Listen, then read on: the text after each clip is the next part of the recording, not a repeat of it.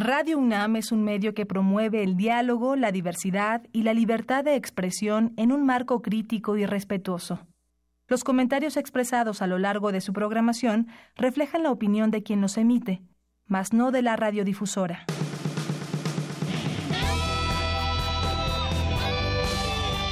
Prisma RU. Relatamos al mundo.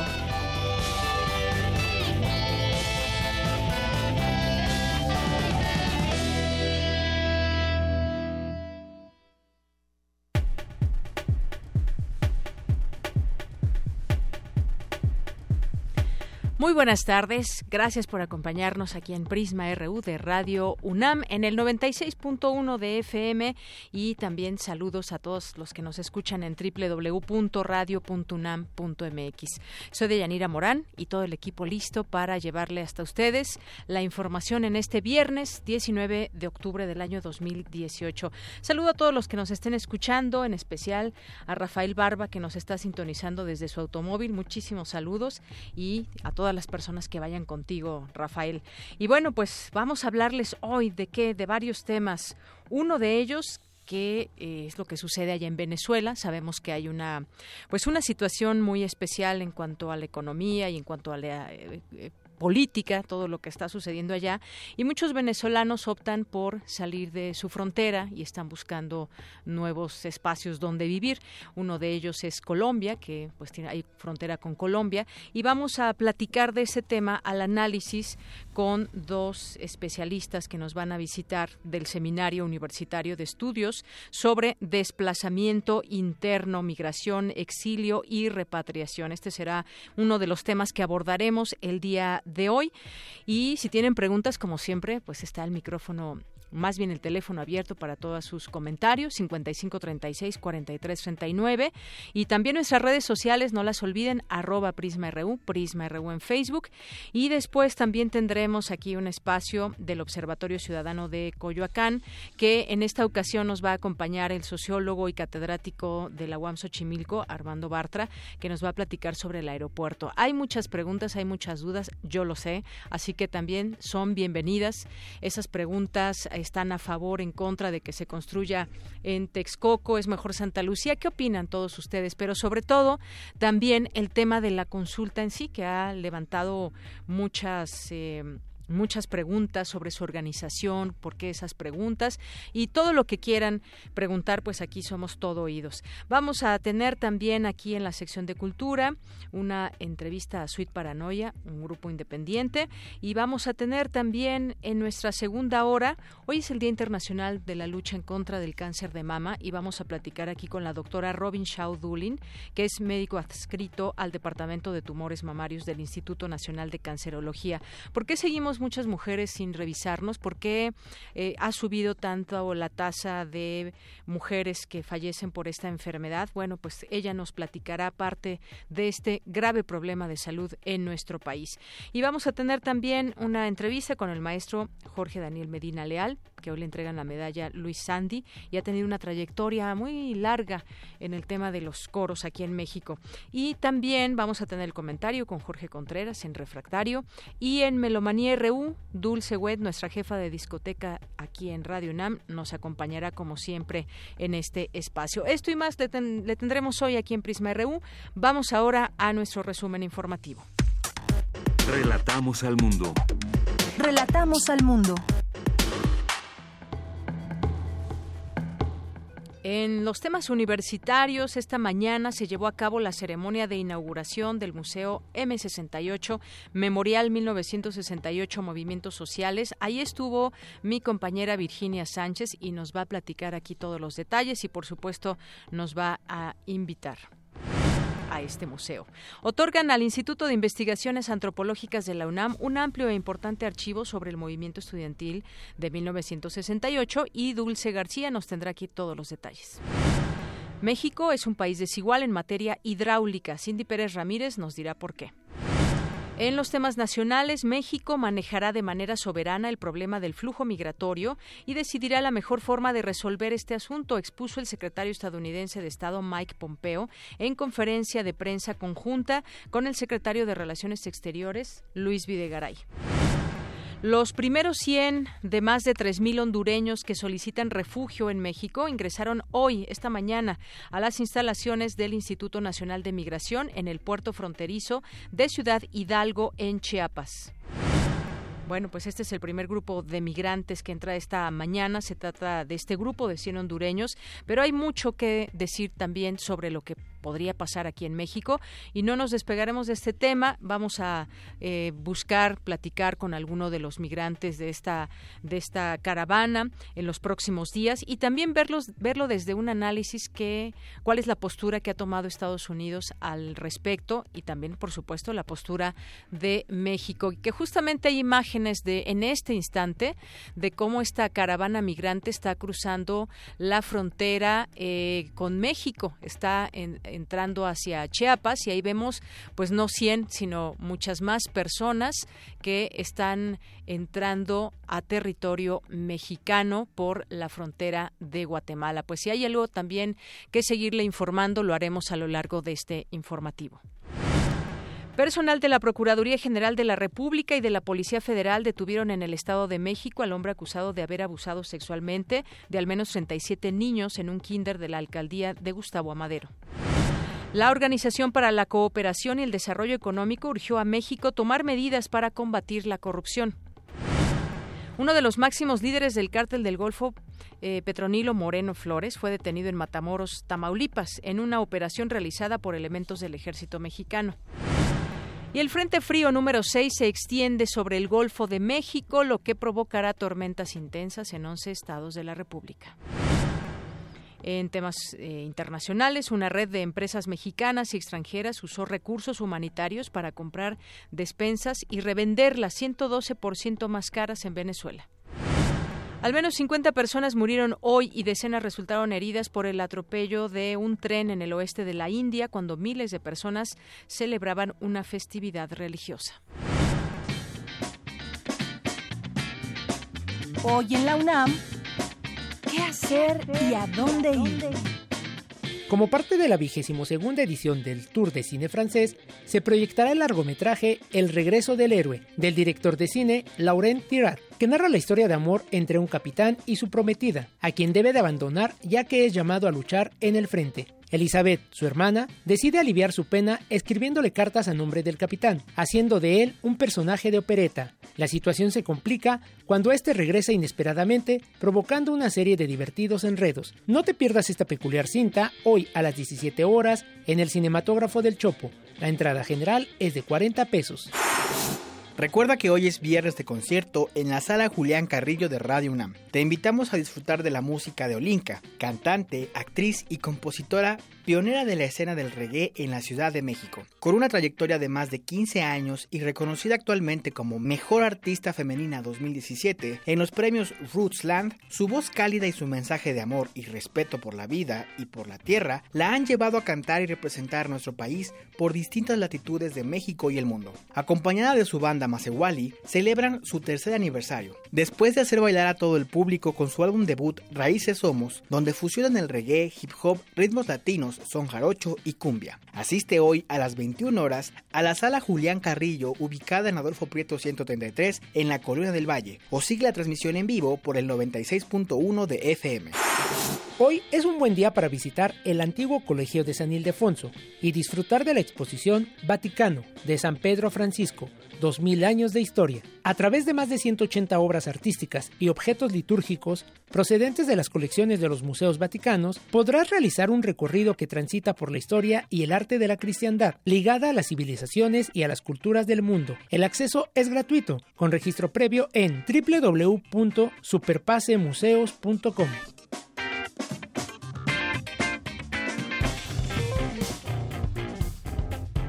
Campus RU.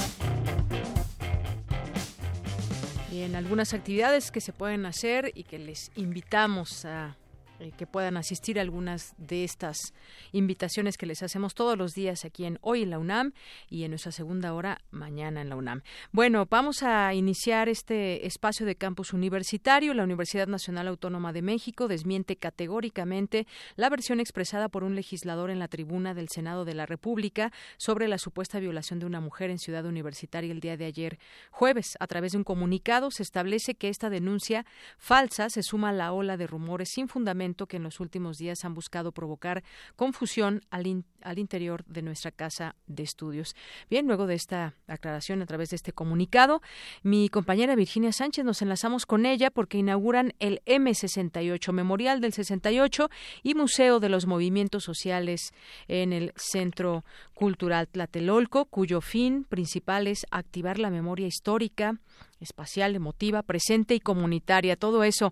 ¿Qué tal, Vicky? Muy buenas tardes. Adelante con tu reporte. Claro, de Yanira, auditorio de Prisma RU, muy buenas tardes. Pues sí, en este marco de los 50 años del movimiento estudiantil de 1968 y donde, bueno, pues hemos dado también a, a conocerles, hemos compartido algunas de estas más de 300 actividades que, que han conformado este, eh, pues esta, esta rememoración, ¿no? De estos 50 años y bueno, pues con esta inauguración el día de hoy, pues están ya concluyendo precisamente estas actividades que la UNAM ha organizado en torno a ello. Por eso hace unas, hace unas horas se llevó a cabo la inauguración del Memorial del 68 y Museo de los Movimientos Sociales en el Centro Cultural Tlatelolco, dedicado a la movilización estudiantil de hace 50 años y al desarrollo de los derechos ciudadanos en México.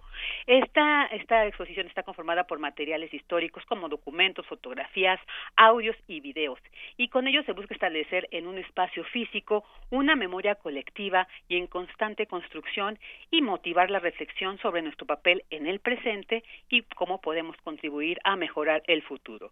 Durante la inauguración, en la que estuvo presente el rector de la UNAM, Enrique Graue, eh, también estuvieron presentes otros representantes como el del Comité Académico del 68, que estuvo representado por Rolando Cordera Campos, quien dijo que la agenda de extensión y complejización del reclamo democrático inaugurado por los estudiantes hace 50 años se convirtió en una agenda de reclamo social para poner juntas la libertad ganada, esa libertad inolvidable y siempre exigida, junto con la igualdad, y resaltó la importancia precisamente de trasladar esta memoria a una agenda actual de reivindicación por una justicia social real. Escuchémosle pero pienso yo, para hacerlo tenemos que recuperar aquella memoria, aquel inicial descubrimiento del entorno dentro del cual nos movíamos y afirmar que justicia no tenemos y que justicia social menos y que es digno, es respetuoso, no es de ninguna manera abusivo. Trasladar este recuerdo, trasladar esta memoria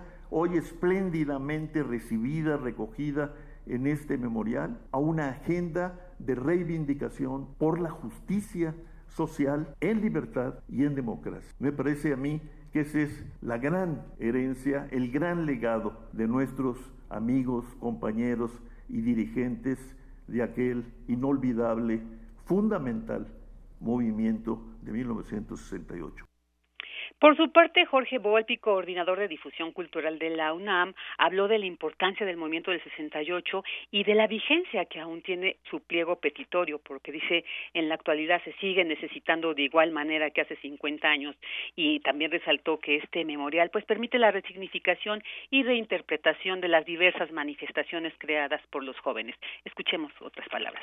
La importancia del 68 particularmente en nuestros días por supuesto, ustedes tendrán oportunidad de observar muy pronto dentro de este memorial renovado del 68 y Museo de los Movimientos Sociales estos 50 años de distintas luchas, de este ensanchamiento de nuestra ciudadanía y de nuestros derechos que hemos ganado gracias a reconocer en el 68 la chispa que disparó cada uno de ellos y que esas libertades y esos derechos y esa representación que hoy tenemos se deben en buena medida a imaginar que el 68 lo tuvimos como ejemplo y bueno, pues ahí estuvo Jorge Volpi. Y bueno, déjame, les comento a ratito en redes sociales, pues podrán ver algunas fotografías que pude tomar sobre este esta exposición, sobre este Memorial 68 y Museo de los Movimientos Sociales.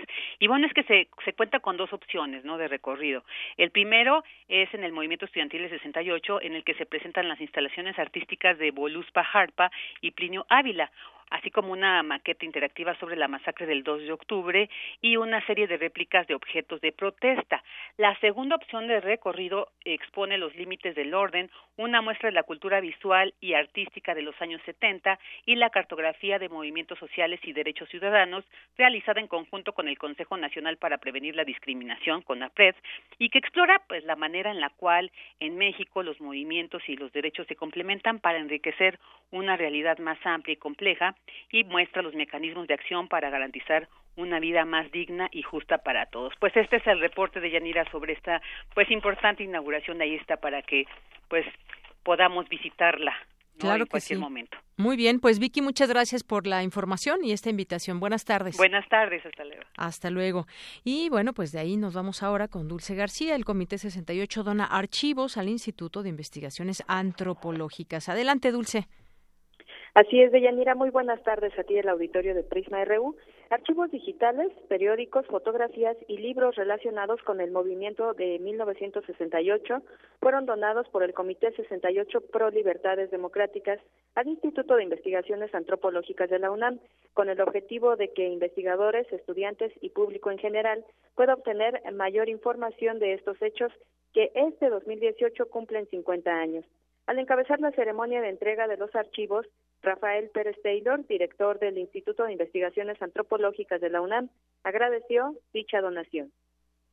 Estamos muy agradecidos por habernos hecho el honor de darnos su archivo. Este archivo, como decía el profesor Álvaro Rodríguez, es un archivo marca de lo que significó un primer movimiento estudiantil en nuestro país, que es el del 68, es el que va a marcar todas las relaciones de genocidio que ha vivido nuestro país. Deyanira, estos documentos son importantes para entender lo que significó el movimiento estudiantil de 1968, no solo en nuestro país, sino en el mundo entero. Pero Taylor detalló que el archivo que el Comité del 68 entregó está compuesto por 12 tomos del periódico Corre la Voz, editado por Raúl Álvarez Garín, exdirigente del Consejo Nacional de Huelga y expreso político, en la cárcel conocida como el Palacio Negro de Lecumberri. También se donaron 10 tomos de la colección 40 aniversario de México 68, así como todo el archivo digital de 1968, que incluye libros, documentales y material audiovisual del Consejo Nacional de Huelga. Y también hay fotografías. Hasta aquí el reporte de Yanira. Muy buenas tardes. Muy buenas tardes, Dulce. Muchas gracias. Queremos escuchar tu voz. Nuestro teléfono en cabina es 55 36 43 39. Porque tu opinión es importante, síguenos en nuestras redes sociales, en Facebook como Prisma RU y en Twitter como arroba PrismaRU. Relatamos al mundo. Relatamos al mundo. Continuamos, una de la tarde con 21 minutos. Les decía cuando empezábamos el programa que eh, tocaríamos este tema de Venezuela y bueno pues esta eh, crisis migración de población venezolana y qué está pasando también con los países que están recibiendo venezolanos. Y bueno pues el día de hoy vamos a platicar con la doctora Luciana Gandini que es coordinadora del seminario universitario de estudios sobre desplazamiento interno migración y exilio y repatriación del Sudimer UNAM y también es investigadora referente en temas de migración y Bienvenida, doctora. Muchas gracias. Gracias por la invitación. Y también está con nosotros la, la doctora Yolanda Alfaro, que también nos acompaña del Sudimer. ¿Qué tal, doctora? Buenas tardes, muy bien, gracias. Qué bueno. Bueno, pues vamos a poner un poco en contexto este tema para poderle poderlo entender. Sabemos que hay una crisis económica política en Venezuela, pero ¿qué impacto tiene en la región? Y al hablar de impacto nos podemos referir a este tema que tiene que ver con la migración. Hay gente que, pues bueno, no quiere permanecer más en esta situación eh, y entonces sale de las fronteras de su país. Algunos con distintas posibilidades. Sabemos, pues bueno, que hay distintas posibilidades entre la población venezolana. Han decidido, pues, eh, llegar a otros países, incluso que no tengan frontera con Venezuela. Hemos aquí en México, sabemos que está creciendo alguna comunidad de, de venezolanos, en Chile, en Argentina. Pero ¿qué pasa, por ejemplo, muy distinto con eh, Colombia, que es una eh, frontera directa y en donde están entrando, pues no sé cuántos, pero se habla de miles de venezolanos. ¿Cómo entender este problema y qué impacto tiene para la región? Así es, has hecho una introducción muy muy buena porque precisamente cuando ocurren migraciones vinculadas a situaciones de crisis, de crisis social, política, económica, impactan realmente a toda la población en Venezuela. Claro, con distintos grados de impacto, pero eso quiere decir que la población en su conjunto está verdaderamente afectada. ¿no? Si quieres, ahora podemos ahondar sobre qué es lo que nos cuentan los relatos de los venezolanos. Pero precisamente una situación de crisis como esa, lo que hace es que la población que sale huyendo sale forzada, sale en condiciones forzadas, pues en principio sí se mueve a los alrededores, en las fronteras cercanas, pero también se van hacia toda América Latina. Y este es por eso el fenómeno en este año del flujo migratorio más importante que atraviesa a toda la región latinoamericana.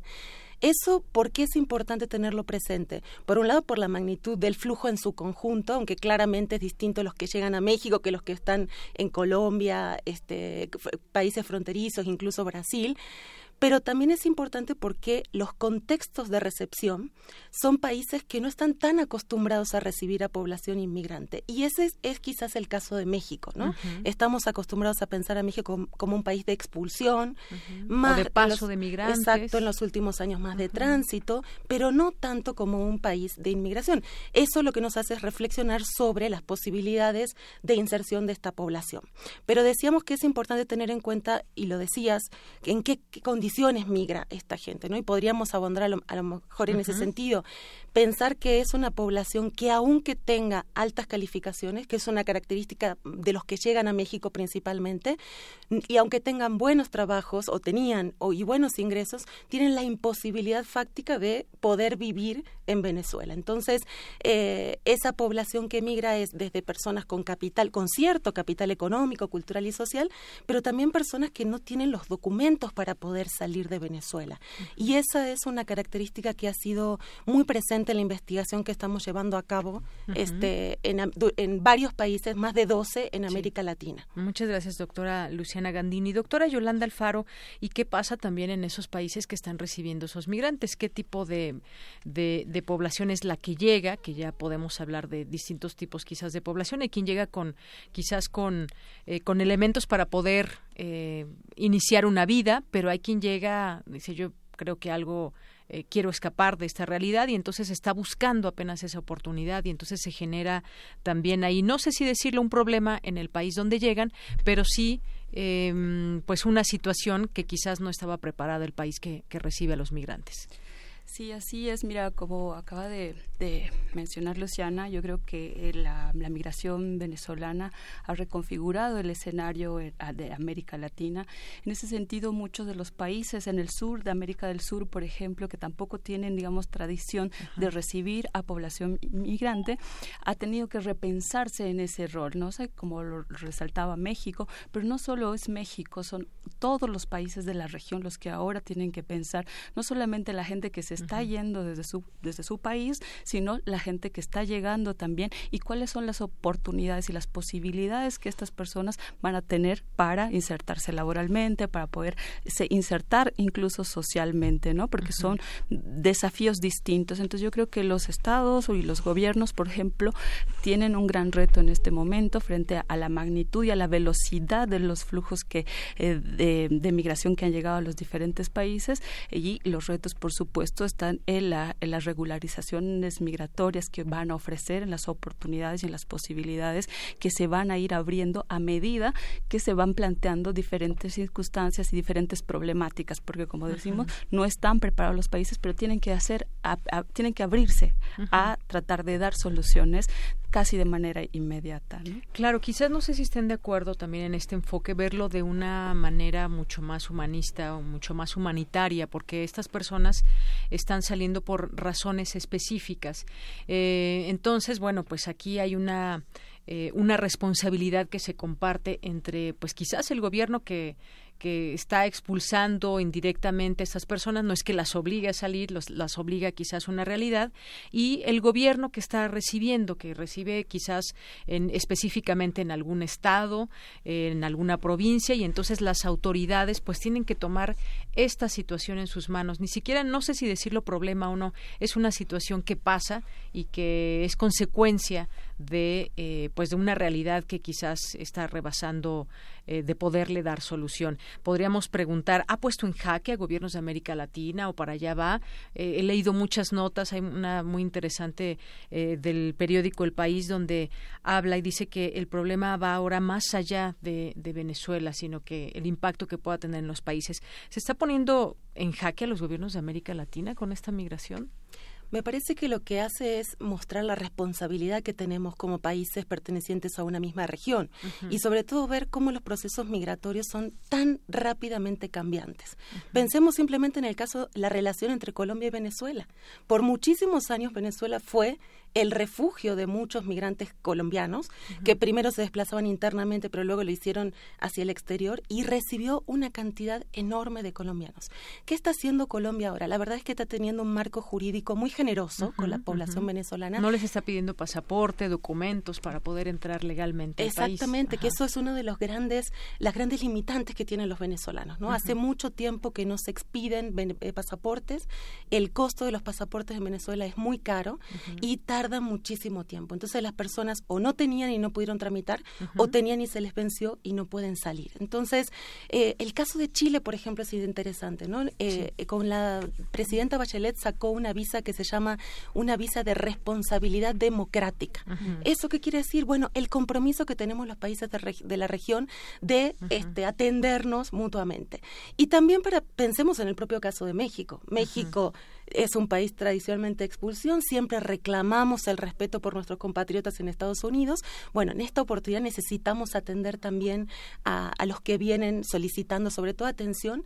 Y, y México tiene un marco jurídico muy benéfico que tiene las posibilidades de atender, no solo porque ha adherido a los tratados internacionales en materia de solicitudes de refugio, sino porque tiene una ley doméstica de refugio que tiene que aplicar, como lo dijo ACNUR, con un sentido amplio de entendimiento de qué significa una persona que solicita refugio. Exacto, exacto. Es una especie de, refugio eso que se está solicitando, o un refugio donde eh, pues intentar una, una mejor vida.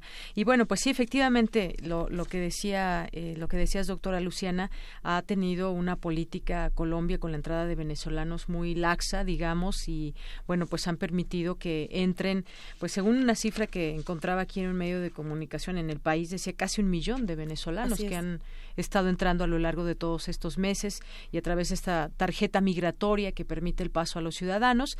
Y, eh, sin embargo, pues hay venezolanos que se van hacia otros lugares, están planteando también la posibilidad, si tienen alguna familia, si tienen amigos en algún otro país, también se están yendo, yendo para allá. Em, no, no se ve quizás a corto plazo una solución para el país eh, de, de, Venezuela, doctora. Me refiero a esta situación que hay en términos sociales, porque quizás hablar en términos políticos no, pues eh, cada país tiene sus propias políticas y tendrá la forma o no de, de, enfrentarlas. Pero ¿qué pueden esperar también eh, pues todos estos migrantes que siguen saliendo quizás en los primeros meses, en años, porque muchos quizás pensarán hacer vida ya en otro, en otro país. No se sabe si van a regresar a, a Venezuela en algún momento. Sí, justamente la investigación que hemos hecho para el caso mexicano, habíamos indagado sobre cuáles eran las perspectivas de, de, vida en los siguientes dos años. Y casualmente no había ni una sola respuesta de que piensa volver a Venezuela en, primera instancia. La mayoría sigue eh, apostándole a permanecer en México, a tener un, un, proyecto de vida en México, no pese a las dificultades que para que han tenido que confrontar muchos, porque como decía Luciana, si bien está estamos hablando de un perfil em, mayoritariamente profesional, digamos, muchos de el ellos... que llega a México. El que llega a México, muchos de ellos han tenido muchas dificultades para insertarse laboralmente eh, o, que puedan validar sus acreditaciones educativas para recibir, digamos, un, salario acorde a ese nivel. Entonces hay mucho, digamos, muchas dificultades que en ese sentido se están empleando, pero definitivamente, pese a cualquier situación, el retorno no es una opción. No, no es una opción. Entonces estamos viendo esto, que nos quiere decir que, que estamos frente a un problema que se está empezando a visibilizar. Estamos empezando a ver la punta del iceberg. Para México es un gran desafío, yo creo que para los diferentes actores involucrados en el tema migratorio, la academia, digamos, los tomadores de decisiones, etcétera, todos ellos tenemos que empezar a generar, yo creo, diálogos para ver justamente cómo vamos a empezar a confrontar las diferentes problemáticas que se van a ir desatando a medida que esta, esta situación vaya asentándose, porque la velocidad de, este flujo migratorio nos ha impedido en muchos, en muchos casos, digamos, eh, reaccionar, porque esto está corriendo día a día, es diferente, hay más, hay menos, diferentes problemas, etcétera. Entonces yo creo que es justamente el desafío que ahora se nos plantea. Claro, y que ya, estamos bien, se está haciendo visible esa presencia de Venezuela aquí en, nuestro país, en la Ciudad de México, por ejemplo, eh, lo vemos, por ejemplo, en algunas escuelas con los niños, se vienen familias completas, se están insertando pues ya sus actividades diarias, músicos eh, que están pues buscando evidentemente una oportunidad aquí en México. Bien, pues yo quisiera también que nos inviten a esta mesa redonda que se llevará a cabo el próximo 22 de octubre, Crisis y migración de población venezolana, retos y desafíos para América Latina. Claro que sí, estamos realmente muy entusiasmados porque este fin de semana recibimos a todo el equipo, representantes de todos los equipos. Tenemos 37 investigadoras e investigadores en América Latina este, recolectando esta información para poder hacer una comparación de, justamente de estos desafíos que enfrentan los países en la región. Algunos son comunes, otros son distintos. Y entonces el lunes en la tarde, el 22, en el auditorio de la Coordinación de Humanidades en Ciudad Universitaria, estarán todos estos colegas y podremos además seguramente ah, hemos invitado a muchos eh, em, compañeros de la población venezolana que estamos trabajando muy cercanamente con ellos, así que será un buen, una buena instancia de diálogo para poder identificar aquellas características específicas de los países y poder hacer recomendaciones en términos de políticas de migración y por supuesto de integración de esta población que como lo decías, este, la vemos día a día, vemos restaurantes venezolanos, por cierto vayan a comer que la comida venezolana es muy rica, este, así que bienvenidos, los esperamos. La entrada es libre, simplemente les pedimos que se registren, en la página de migrare.org migrare.org. Así es. que por cierto, Migrare es la red temática de migraciones y movilidades de CONACIT, que también está anclada en la UNAM y es uno de los principales convocantes y organizadores del proyecto y del evento del día lunes. Muy bien, bueno, pues ahí está la invitación, 5 de la tarde, Auditorio Jorge Carpizo de la Coordinación de Humanidades, ahí en la UNAM, investigadoras, investigadores de más de 12 países de América Latina, de diferentes universidades. El objetivo, analizar un importante y actual tema de agenda internacional es una agenda internacional, este justamente desde una perspectiva comparativa y yo creo que esto no hace otra cosa más que enriquecer esas miradas, esos puntos de vista que se pueden tener sobre lo que está pasando con la población venezolana. Más allá de todos estos temas políticos, pues ahí está presente qué pasa con la población. Pues ambas yo les quiero agradecer su visita, eh, que sea un éxito esta mesa redonda y sigamos platicando del tema porque eso todavía pues está sucediendo, seguirá sucediendo y seguramente pues podemos seguir platicando de ello desde en otro momento, porque mientras el tiempo avanza, pues se van ahí eh, pues señalando cuántas personas entran, cuántas eh, ya se van a quedar, eh, a qué países, y se van haciendo pues también censos en este sentido. Pues gracias a ambas doctoras, Luciana Gandini y la doctora Yolanda Alfaro. Gracias por venir. Muchas gracias por el espacio. Muy buenas tardes. Buenas tardes. Tu opinión es muy importante. Escríbenos al correo electrónico prisma.radiounam@gmail.com. Queremos escuchar tu voz. Nuestro teléfono en cabina es 55 36 43 39. Me da mucho gusto recibir hoy aquí en Prisma RU de Radio UNAM a Caleb González Gastelum, que es estudiante de la licenciatura de Derecho en la FES Aragón y es secretario para un evento especial del modelo de Naciones Unidas. ¿De qué se trata? Bueno, pues que él mismo nos lo platique. Bienvenido y adelante, Caleb. Muy buenas tardes. Eh, eh, agradezco muchísimo el espacio en Radio UNAM. Este sábado 21 en el Museo de las Constituciones tendremos nuestra cuarta jornada del conocimiento con el tema civilización en crisis por parte del modelo de Naciones Unidas de la UNAM. Y bueno, este es un evento previo a los a las sesiones de debate en nuestro modelo que tendremos el, del 15 al 17 de noviembre. Los invitamos eh, a toda la comunidad UNAM, a todos los estudiantes de sociales y de las demás áreas a que se interesen a participar en este tipo de simuladores de la Organización de las Naciones Unidas. Eh, síganos en nuestras redes sociales, en Facebook, en Instagram y en Twitter como eh, arroba monunam y pues los esperamos, estamos muy contentos por participar como estudiantes en este tipo de simuladores. Muchísimas gracias, Caleb González. Estaremos buscándote para este próximo evento de noviembre. Por lo pronto, pues ahí está la información que pueden encontrar en sus redes sociales. Muchas gracias y buenas tardes. Porque tu opinión es importante, síguenos en nuestras redes sociales, en Facebook como Prisma RU y en Twitter como arroba PrismaRU. Prisma RU. Relatamos al mundo.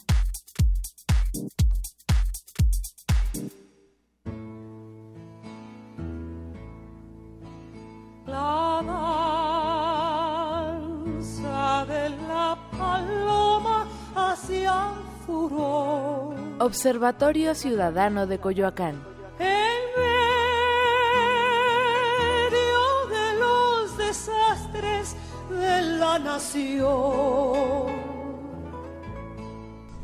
Bien, pues ya estamos aquí en el Observatorio Ciudadano de Coyoacán, este espacio aquí los días viernes. Y bueno, como siempre nos acompaña aquí eh, como periodista Guillermo Zamora, que es coordinador de este espacio del Observatorio Ciudadano. ¿Cómo estás? Muchas gracias, muy bien, eh, Deyanira, muy contento como siempre de estar con, ustedes. Gracias. Y tenemos al sociólogo y catedrático de la UNAM, de la UAM Xochimilco, Armando Bartra, que pues te damos la bienvenida, como siempre, Armando. Gracias, buenos días. No es la primera ocasión. Es la segunda vez que te tenemos aquí por parte del Observatorio Ciudadano de Coyoacán. Bueno, pues sigamos platicando del aeropuerto porque pues hay muchas preguntas y mucha gente que no sabe exactamente cómo va a ir el sentido de su voto, a favor de Texcoco o en contra y a favor de Santa Lucía. Y bueno, hemos encontrado posturas muy interesantes de gente que pues está muy bien preparada o que da sus aspectos técnicos en torno a ese tema. Hay entre algunos otros, y que por cierto aquí haré el comercial el próximo martes, eh, hablaremos de ese tema, estará con nosotros Fernando Córdoba, que es doctor en ecología, que ha sido una persona que ha estado diciendo los, los contras de Texcoco. Pero también está, por ejemplo, Luis Álvarez y Casa, que es director del Instituto de Ingeniería y que opina que los retos técnicos más importantes para la construcción del nuevo aeropuerto han sido solucionados en Texcoco, pero no en la base militar de Santa Lucía, que ha sido planteada como alternativa por el presidente electo. Tenemos, pues, distintas o dos opciones. Tenemos opiniones también encontradas. Armando, ¿qué nos puedes decir sobre también sobre esta consulta que ha sido muy polémica y se ha cuestionado mucho su legalidad. Sí, lo, primero sería definir, definir una posición personal, una posición personal que además es posición del observatorio y que es una posición que hemos tratado de sustentar eh, analizando los pros y los contras tenemos una clara posición a favor de la alternativa Santa Lucía, dos pistas en Santa Lucía, más el actual aeropuerto, más el uso del aeropuerto de Toluca y no a la opción del aeropuerto que hoy está en construcción en Texcoco. Esta es una definición, la hemos hecho pública una y otra vez. Yo este, tengo por ahí una entrevista en YouTube, este, escrito en el periódico. Esto queda claro. Eh, yo quisiera agregar a esto, esto es una consulta. Y una consulta implica que hay dos opciones en este caso que son las que se están poniendo a discusión. Las dos son viables. Si no fueran viables, no se ponen a consulta. Y si las dos son viables, aunque tengan pros y contras, y precisamente por eso las estamos evaluando y tomando partido de manera muy enérgica, eh, tendríamos que admitir que el resultado de la consulta, cualquiera que usted sea, tendría que ser aceptado. Si vamos a participar en una consulta, tendríamos que aceptar sus resultados. Es importante decirlo. Hay que ser muy enérgicos en lo que uno cree y en lo que uno defiende, pero hay que estar dispuesto a aceptar el resultado. Este es un primer punto. El segundo punto es algo que no está a votación y es lo que yo quisiera enfatizar. Eh, lo que está a votación es si el aeropuerto se va a continuar donde está o se va a buscar una opción que es Santa Lucía, el actual, y Toluca. Lo que no está discusión, no debiera estar discusión, no podemos aceptar que se ponga a votación, es si el entorno de lo que ahora está haciendo el aeropuerto, es decir, esta parte de la cuenca de Texcoco, Atenco, etcétera, se va a volver una urbanización salvaje, que es lo que se anuncia. No solo se anuncian, aquellos que lo defienden, un aeropuerto en Texcoco, se anuncia la urbanización de todo el entorno, en el cual ya se compraron tierras, en el cual ya se hicieron planes, en el cual ya hay vías de comunicación, en el cual la tierra ya incrementó su precio extraordinariamente. El negocio no es el aeropuerto de Texcoco. Así es. El aeropuerto es la zona en torno al aeropuerto de Texcoco y en general toda esta zona que todavía pudiera urbanizarse. Esto no está a votación. Nosotros no aceptaríamos por ningún concepto que una especulación inmobiliaria de ese tamaño y una construcción salvaje como la que se anuncia se pusiera a, consulta. Eso no se vota. Contra eso estamos tajantemente. Si el aeropuerto se hace en Santa Lucía, bien. De todos modos hay que detener el fenómeno en Texcoco. Si el aeropuerto se hiciera en Texcoco, Dios no lo quiera. Pero si se hiciera en Texcoco, que la gente vota a de favor. todas maneras, no hay que permitir que esto suceda. Hay que aguarles el negocio a los que ya están pensando que las tierras que compraron por un precio miserable se van a valorizar. No podemos permitirlo y esto no es un asunto que hoy esté a votación, cualquiera que sea el resultado, porque además, si no se hace el aeropuerto en Texcoco, y esto sería bueno, de todas maneras la especulación inmobiliaria se da. Han hablado muchos compañeros de un término que resulta bastante gráfico, que es aerotrópolis, ¿no? La aerotrópolis, la metrópolis en torno al aeropuerto. Si no se hace el aeropuerto, no habrá aerotrópolis, pero habrá Santa Fe, un segundo Santa Fe. ¿Qué es lo que impide que haya un segundo Santa Fe? Santa Fe no necesita un aeropuerto. Bueno, en esa zona de Texcoco Atenco no se necesita un aeropuerto. Sin el aeropuerto puede haber una segunda Santa Fe.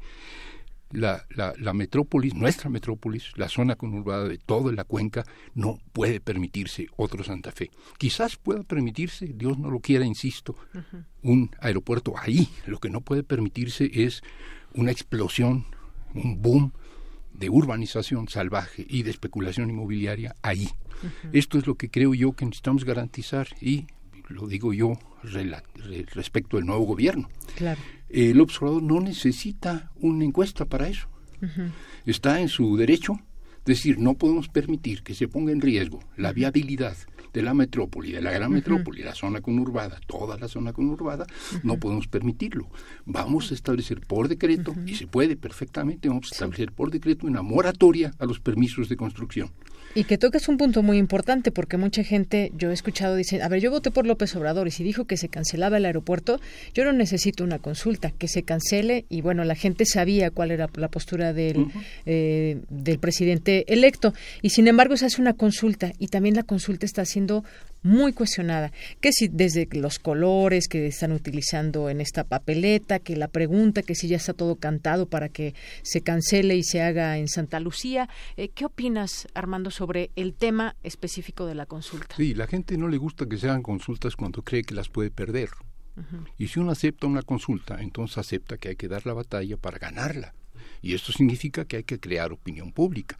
Quienes pensamos que no debe de ser en Texcoco, Eh, independientemente del tema de la conurbación, que no debe ser en Texcoco por razones técnicas, por razones ambientales, por razones sociales y por ra razones este, económicas, hemos dado argumentos y hemos dado muchos argumentos. No pueden invalidarse estos argumentos. No podemos decir que el hecho de que el comité que está coordinando esta, esta consulta sea de gente que tienen una posición signifique que se invalida.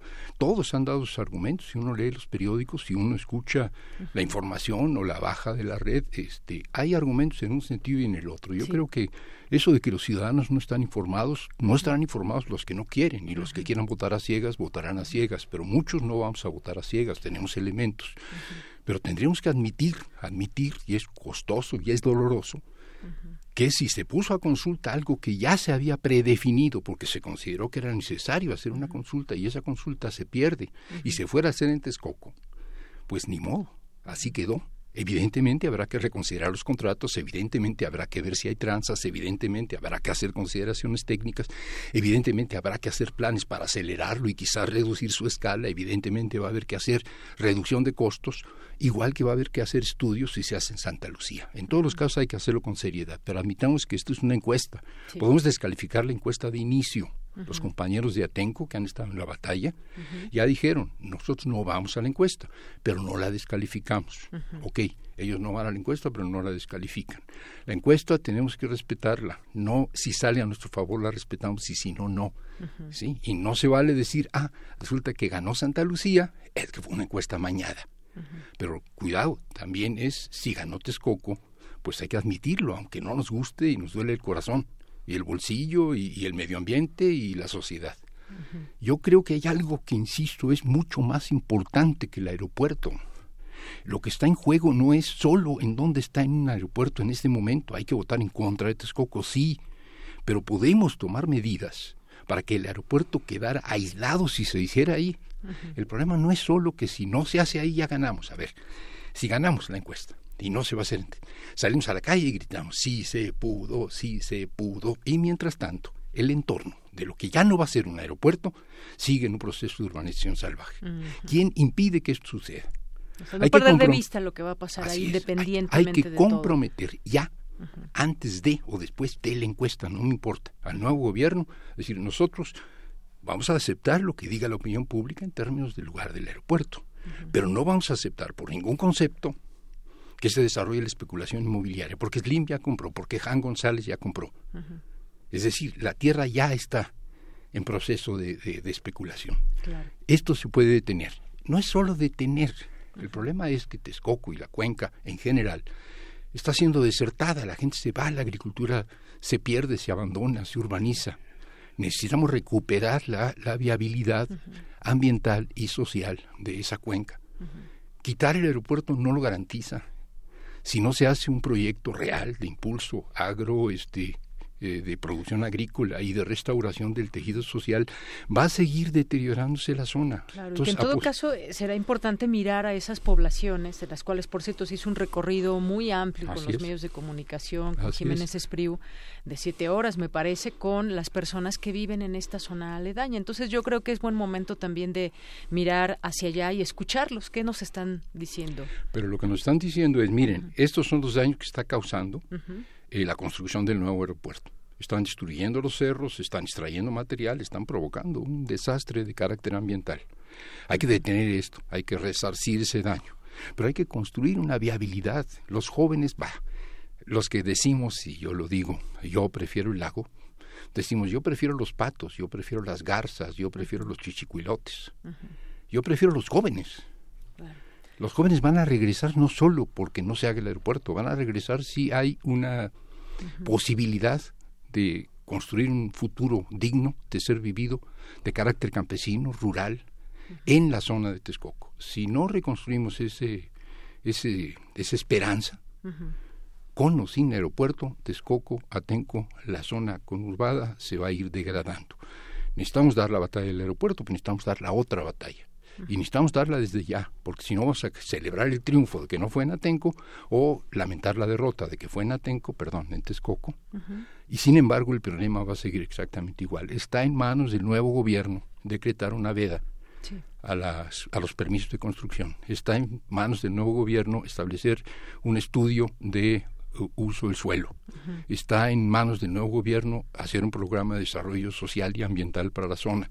Y todo se puede hacer independientemente del resultado de la consulta. Pues muchas cosas que están en manos del nuevo gobierno que estará por entrar y que seguiremos aquí comentando desde otras miradas y otros eh, puntos de vista. Pero por lo pronto, Armando Bartra, pues muchísimas gracias porque nos, nos invitas a esta, esta consulta que se hará, eh, a que nos sigamos informando. Yo creo que pues si la gente que nos está escuchando va a emitir una respuesta que lo haga bajo conciencia. Yo creo que eso sería, por lo pronto, lo mejor. Guillermo, muchas gracias también. Muchas gracias. Muchas gracias y con esto nos despedimos de hoy, de este, de, esta eh, del Observatorio Ciudadano de Coyoacán, en esta ocasión con el tema del aeropuerto y seguiremos discutiendo otros temas, Guillermo. Bueno, pues muchas gracias a los dos, este Guillermo Zamora, periodista, y Armando Barta, sociólogo y catedrático de la UAM Xochimilco. Muchas gracias, Armando. Continuamos. Relatamos al mundo. Relatamos al mundo. Queremos escuchar tu voz. Nuestro teléfono en cabina es 55 36 43 39.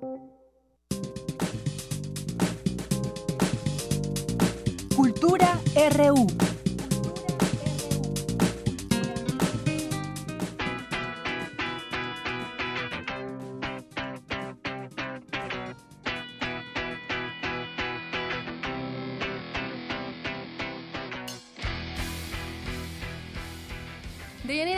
Tardes a ti y a todos aquellos que nos escuchan a través de la frecuencia de Radio UNAM. Muchísimas gracias por prestar sus oídos a esta sección cultural y estamos muy felices porque en cabina tenemos grandes invitados que nos van a platicar de su propuesta musical y doy la bienvenida a Manuel Lozán. Hola Manuel. Hola, hola, mucho gusto. Y también a Rudy Rosas. Hola Rudy. Hola, buenas tardes. Ellos son integrantes de Sweet Paranoia. Manuel, tú tocas la guitarra y Rudy, tú tocas la batería. Así es. Falta Pablo Coelho y Alexandro Orozco, bajista y guitarrista. Excelente. Y bueno, nos vienen a platicar de su propuesta musical, que bueno, ya tiene varios años y que se maneja de una forma, digamos, independiente. Platíquenos un poco de su propuesta. Bueno, es una propuesta fresca, somos una banda de rock en español, eh, influenciada en ámbitos personales por un montón de música que va desde lo tropical, nosotros somos de Acapulco, hasta quizá el, el metal o cosas más complejas como el jazz, pero el sonido de la banda está influenciado por el rock en español latino de los 80s, los 90s y, pues aquí andamos. Una fusión de ritmos, sin duda, Rudy. Y bueno, bien mencionas que vienen de Acapulco. Yo recuerdo una canción que decía, qué bien que toca Acapulco Tropical. Eh, de, de- ¿Qué tal? De la luz roja, no. Qué bien que toca Aca- Acapulco Tropical. No Pues me de recuerdo Acapulco de... Tropical. Ah, Acapulco Tropical, el grupo, ¿qué pasó? ¿Qué pasó, Rudy? Pues, Pero bueno, de una vez saludos a la luz roja de San Marcos. También, ¿por También, no? cómo no. Cuéntanos, por favor, cómo es que, surge esta propuesta. Están influenciados por diferentes ritmos, diferentes fusiones. ¿Cómo es que se juntan para crear Sweet Paranoia? Pues la influencia en general de los cuatro creo que abunda mucho en el rock, es lo que más escuchamos.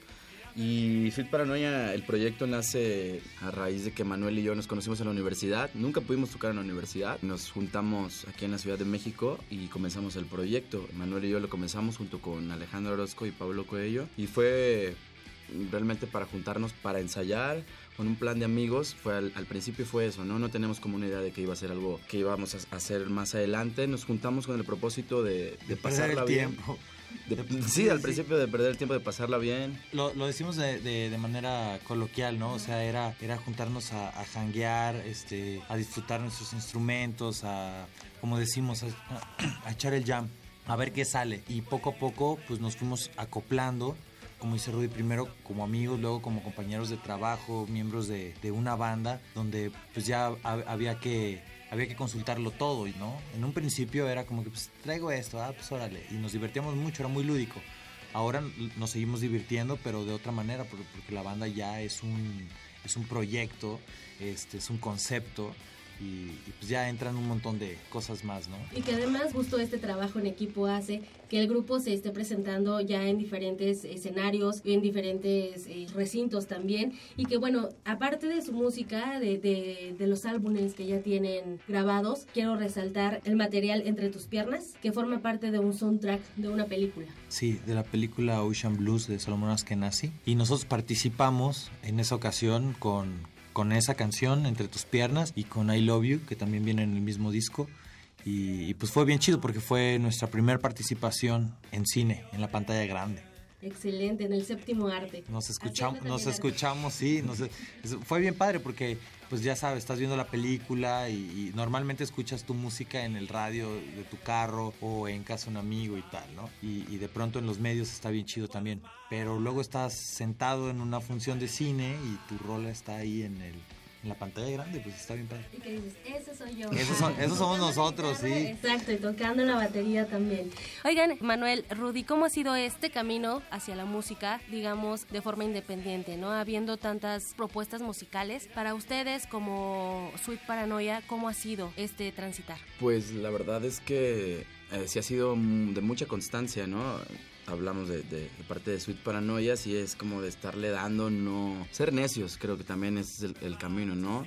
Hay bandas que cuando empezamos estaban y ahorita ya no están. Entonces creo que el lado de Sweet Paranoia es mucho la constancia y que somos bien aferrados, ¿no? Somos necios en lo que queremos hacer y al final llevamos a dos discos que estamos súper contentos de, lo que hemos hecho, pero creo que es más de, estar picando y picando piedra, ¿no? Y como te repito, ser necios en este ambiente. Como dices, hay muchas propuestas muy buenas. No queda más que ser originales y mostrar tu, propuesta. Ponerle el sello, ¿no? Ponerle pues sí, y, y sobre todo como dice Rudy, o sea, ser necio con eso, no rendirte, porque efectivamente cuando empezamos había muchas bandas muy buenas y traían mucha onda, pero con el pasar del tiempo, me imagino que, claro, con sus bemoles habrán vivido obviamente otras cosas, pero el camino es más o menos igual y si han vivido lo que nosotros hemos vivido, pues sí, pues con razón se han agüitado, pero pero pero, pues no, se trata de que cada día estás un paso más adelante, entonces echarte para atrás o dejarlo ir por la borda, pues es ahí sí sería haber perdido el tiempo, ¿no? Nosotros hoy, hoy podemos decir que, que, todo lo que hemos vivido ha sido parte de nuestro proceso de aprendizaje, de unión como banda, pero ha estado bien chido. Hemos tocado donde hemos querido, hemos compartido escenario con grandes bandas, ahora también grandes amigos. Hemos trabajado con gente que nosotros mismos admiramos en el disco Saudades, nuestro nuevo disco. Trabajamos con Sacha Trujeke, trabajamos con Howie Weinberg, ahora el video lo hicimos con Gregory Allen. Es gente que, que, que admiramos y pues visto años atrás nunca hubiéramos sabido ni siquiera cómo contactarlos, ¿no? Pero nuestro trabajo nos llevó a eso. Además es importante justo ser aguerrido y la creación de públicos que bueno, ustedes ya lo ven en cada presentación, que tienen a su público, que tienen, ya vi por ahí en Twitter que también tienen club de fans y que bueno, que la gente se acerca porque les gusta ese sello que ustedes le imprimen a su música y ahora entendemos por qué suenan como suenan, siempre con un sello diferente. Y bueno, ahorita que, que mencionas, Manuel, de las colaboraciones, estamos escuchando de fondo frío. El video aquí participó Gregory Allen, que bueno, también ha ganado ahí algunos premios, ahí algunos nada más. Un Grammy nada más, entre otros, entre otros, por supuesto, pero pues este, este llama mucho la atención porque es sobre el que andamos nosotros también, ¿no? Sí, además que ha trabajado con un montón de artistas, él está dentro de una familia muy artística qué mejor para nosotros poder ser amigo de, Gregory y, y, haber colaborado con su trabajo. Bien padre. Pues para nosotros bien padre. Excelente. Y bueno, ¿tienen algunas fechas, eh, algunas presentaciones? Eh, las próximas presentaciones, ahorita la confirmada, es el 3 de noviembre en la ciudad de Guadalajara, Jalisco. Las próximas fechas, si hay antes de eso, lo estamos anunciando todo por nuestras redes sociales y nuestras plataformas. Todo lo estamos informando ahí. Es, diario actualizamos y subimos noticias. La próxima es el 3 de noviembre en Guadalajara. Entonces, para la gente de Guadalajara que sí nos escucha. Y para la del DF y todos los que anden cerca, que se dejen ir.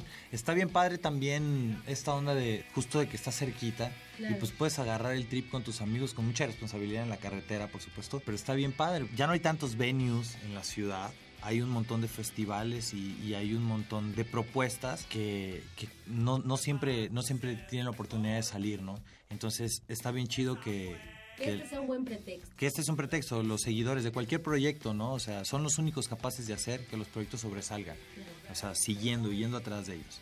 Claro, y sobre todo que, el público también busque. Afortunadamente también ya existe el Internet y bueno, ustedes también están en todas las plataformas. Y en redes sociales vamos a hacer transmisiones en vivo ahora que está esta facilidad, entonces ya no hay pretextos, nadie se pierde la suite. Y que ni siquiera hay, hay pierde porque tanto en Twitter como en Facebook e Instagram están como Suite Paranoia, arroba Suite Paranoia. No hay pierde, Suite Paranoia. Muy bien, pues vamos a dejarlos con otra canción de Suite Paranoia y muchísimas gracias a Manuel Lozán y muchísimas gracias Rudy Rosas por visitarnos en esta cabina de Prisma Radio. Gracias. Gracias, chido.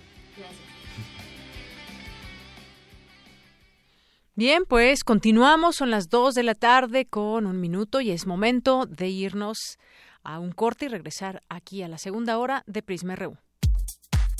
Prisma RU. Relatamos al mundo.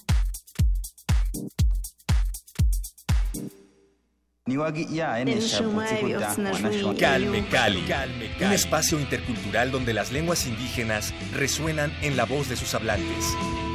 Acompáñanos a conocer a sus protagonistas todos los jueves a las 10 de la mañana por el 96.1 de FM. O escucha la retransmisión los domingos a las 3.30 de la tarde. Y si te perdiste algún programa, búscanos en radiopodcast.unam.mx. Radio UNAM, experiencia sonora. Escaparate 961 sale de su vitrina y recorre la plancha del centro histórico de la Ciudad de México. Acompáñanos en nuestras transmisiones especiales desde la Feria Internacional del Libro del Zócalo. Jueves 18 y viernes 19 de octubre de 3 a 4 de la tarde. Sábado 20 de 2 a 4 de la tarde. Libros, música, autores y mucho más en Escaparate 961. Radio UNAM. Experiencia sonora.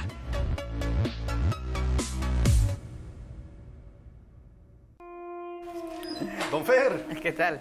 Pásele. Gracias. ¿Barba y bigote como siempre? No, don Pepe. Ahora el turno es de Santiago.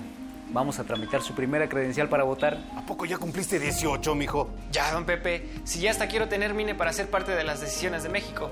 Muy bien, muchacho. Pues si es por eso, entonces el corte va por mi cuenta. Pásale.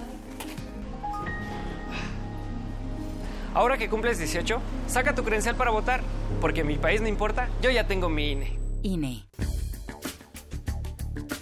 Centro Cultural Isidro Favela Museo Casa del Risco invita a la exposición Carol Miller, Relatos en Bronce, integrada por 38 esculturas figurativas. Las piezas representan hombres, mujeres y animales dotados de particular belleza y fuerza.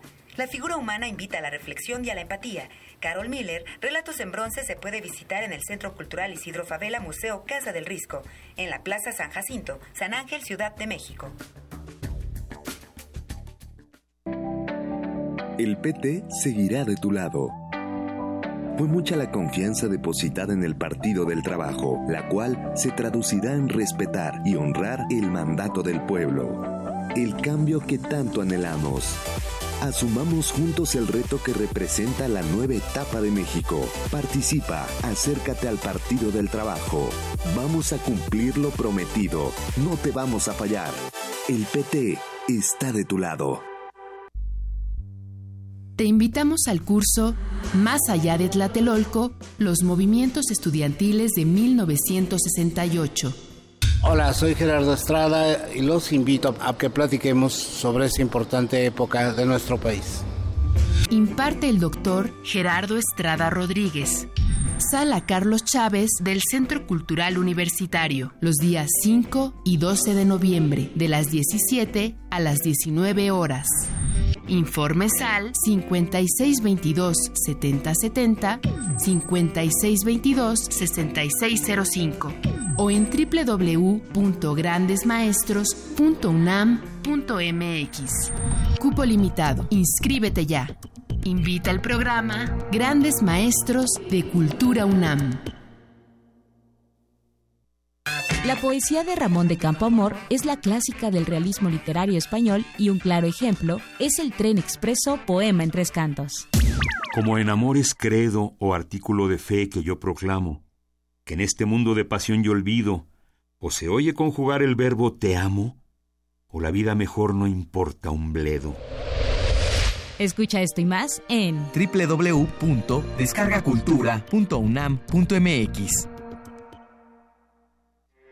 Porque tu opinión es importante, síguenos en nuestras redes sociales, en Facebook como Prisma RU y en Twitter como arroba PrismaRU.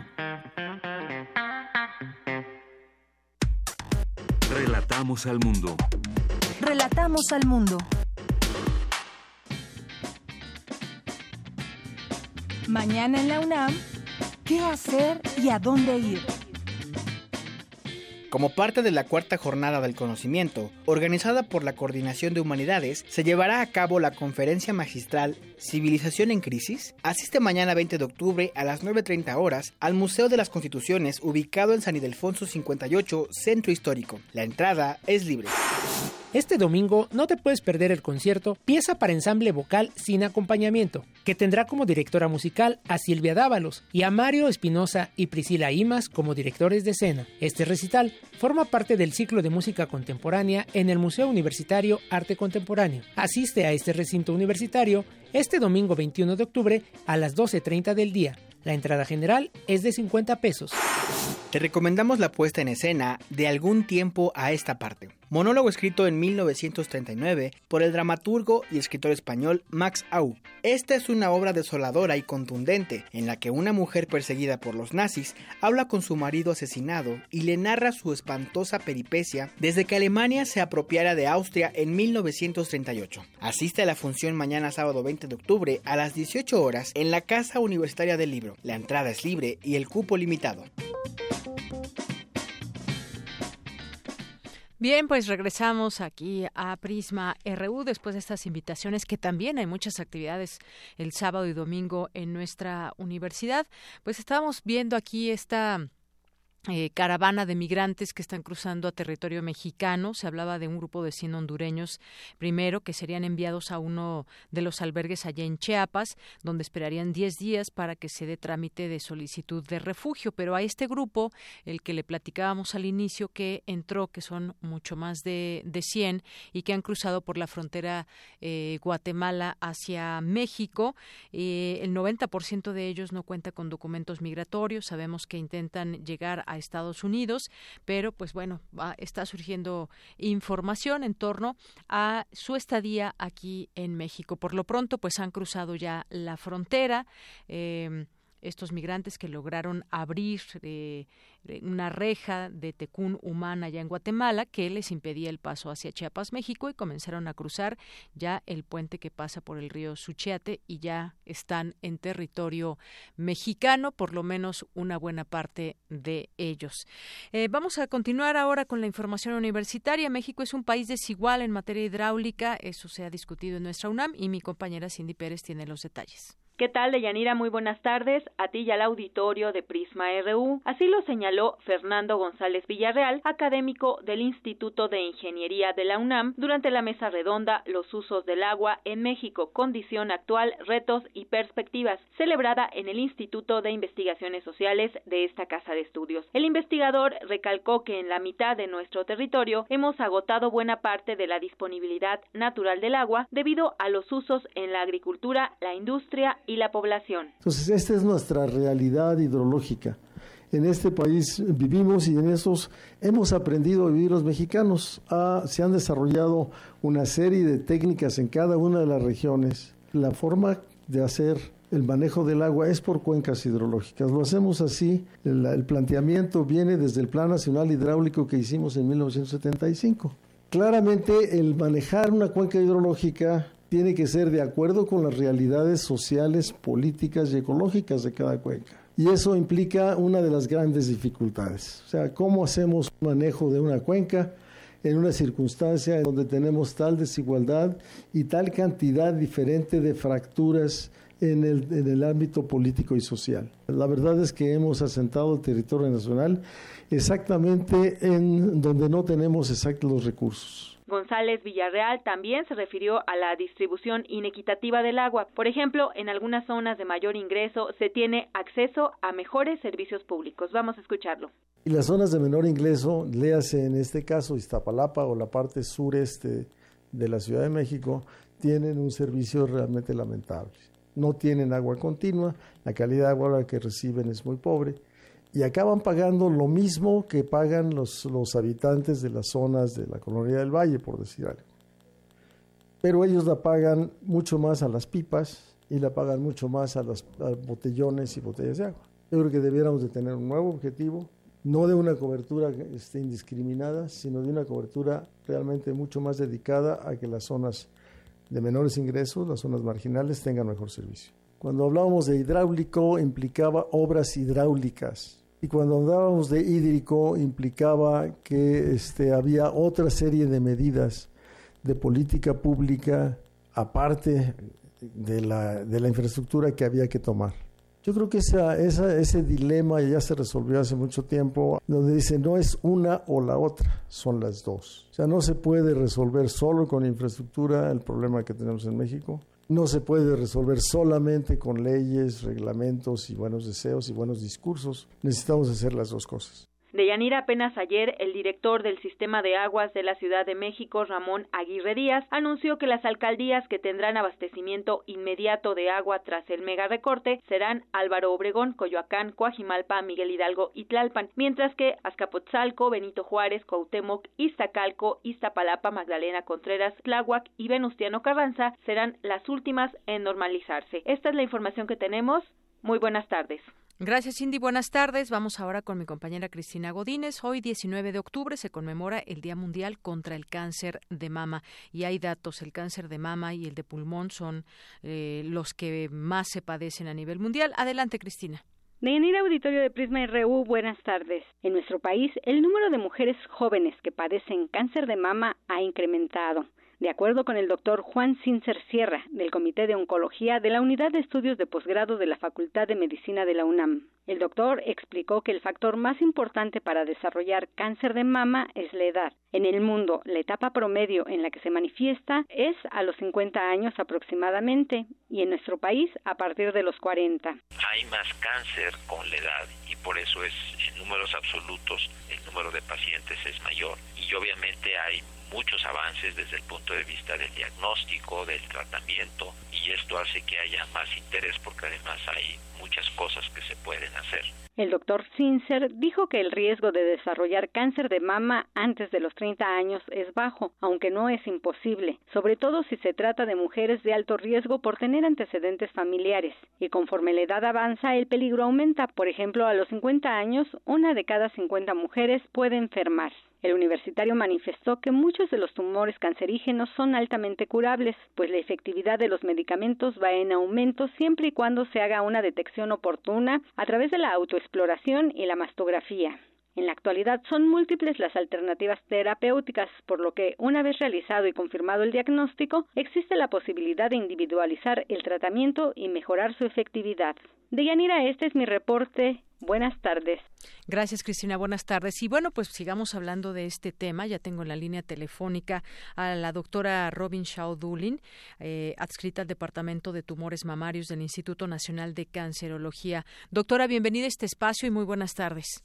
Muy buenas tardes. Muchísimas gracias por la invitación, Deyanira. Gracias, doctora. Yo quisiera empezar con algunas, con algunas eh, cifras que nos dan eh, pie a, la plática que tendremos, y es que México ocupa el primer lugar en incidencia de las neoplasias malignas en las mujeres. Es parte de la situación epidemiológica del cáncer de mama en México. El grupo de edad más afectado se encuentra entre los 40 y 59 años de edad, de acuerdo a cifras del INEGI del año eh, para el año 2014 en México se registran 28.75 nuevos casos por cada 100.000 mujeres de 20 años y más. En etapas iniciales se presenta de manera subclínica en la mayoría de los casos y generalmente es detectable por estudios de imagen, lo cual quiere decir mastografía, ultrasonido y resonancia magnética, y en menor proporción por clínica, tumores que ya son palpables. Y por último, el cáncer de mama es una de las enfermedades que no hacen distinción entre la población de países desarrollados y en desarrollo y es el que tiene mayor presencia en las mujeres a nivel mundial. Estas son las cifras que, que nos hablan de esta enfermedad, doctora, y que se siguen pues incrementando los números más allá de, de que disminuyan. Esto nos debe hacer reflexionar. Así es. Eh, hoy, hoy en día se dice que una mujer tiene un riesgo vitalicio de aproximadamente un 12% para desarrollar cáncer de mama a lo largo de la vida. Y como bien decías, el cáncer de mama es a nivel mundial la neoplasia que con mayor frecuencia se presenta en la mujer y en América Latina, en México específicamente, es la neoplasia que tiene eh, el primer lugar en índice de mortalidad por neoplasia, en donde otros países en, eh, más desarrollados el cáncer de pulmón tiene tiene el primer lugar en mortalidad. cómo entendemos neoplasia maligna? ¿Qué es la neoplasia? Ah, bueno, es un cáncer. Una neoplasia es un cáncer. Muy bien. Y bueno, eh, sírvase la reflexión en este día, doctora, porque pues muchos casos, se nos ha dicho que si se detecta a tiempo, la mujer puede salvar la vida y estar eh, sometida a tratamientos que eh, pues le dan una posterior calidad de vida. Eh, sin embargo, pues también hay una reticencia muy grande de llevar a, llevar a cabo estos estudios de manera periódica a partir de cierta edad, aunque sabemos que la incidencia es a partir de los 40, también hay muchas mujeres que han enfermado mucho más jóvenes a esta edad. Claro, en, en América Latina eh, tenemos aproximadamente un 20% de los casos eh, se presentan en mujeres eh, que, que son eh, de 0 a 40, o sea, hasta los 44 años de edad. Este, como bien decía el doctor Sincer previamente, este es, es, muy raro que una mujer antes de los 30 tenga cáncer de mama, pero no es imposible. Y, bueno, pues eh, nosotros en América Latina tenemos mayor incidencia de mujeres con cáncer de mama en, eh, eh, edades más tempranas. Es decir, en Norteamérica aproximadamente un 12% de, de las pacientes con cáncer de mama tienen menos de 44 años. Y bueno, en, en, en, América Latina esto es hasta un 20%. Ahora, el tamizaje debe realizarse de forma rutinaria a partir de los 40 años y lo que se recomienda actualmente es que a partir de los 40 años se realicen mastografías de tamizaje bianuales, esto quiere decir cada dos años, aunque se debe individualizar la frecuencia con la que se realiza el tamizaje de acuerdo a los factores de riesgo que tengan las pacientes. Entonces, bien podrían haber pacientes que a partir de los 40 necesitarán realizarse mastografías de forma anual.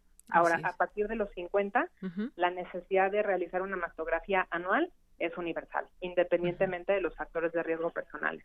Así es. Y mucho se ha dicho también, doctora, de estos estudios justamente, de la mastografía, que sí es un estudio un tanto agresivo, que sí es doloroso, el ultrasonido, por ejemplo, qué diferencia hay con la mastografía o una resonancia magnética, cuál es el mejor y sabemos también que, pues bueno, muchas, muchas personas, muchas mujeres que tienen acceso eh, a la salud, que tienen algún seguro en el IMSS o en el ISTE, se puede hacer de manera gratuita, pero pues también hay un universo de mujeres que no tienen seguridad social y entonces eh, pues muchas veces se puede pretextar quizás el precio o no, pero ¿qué, ¿qué nos puede decir de estos distintos tipos de estudios? Bueno, a partir de los 40 años, el único estudio que se necesita realizar en, a manera de tamizaje es la mastografía.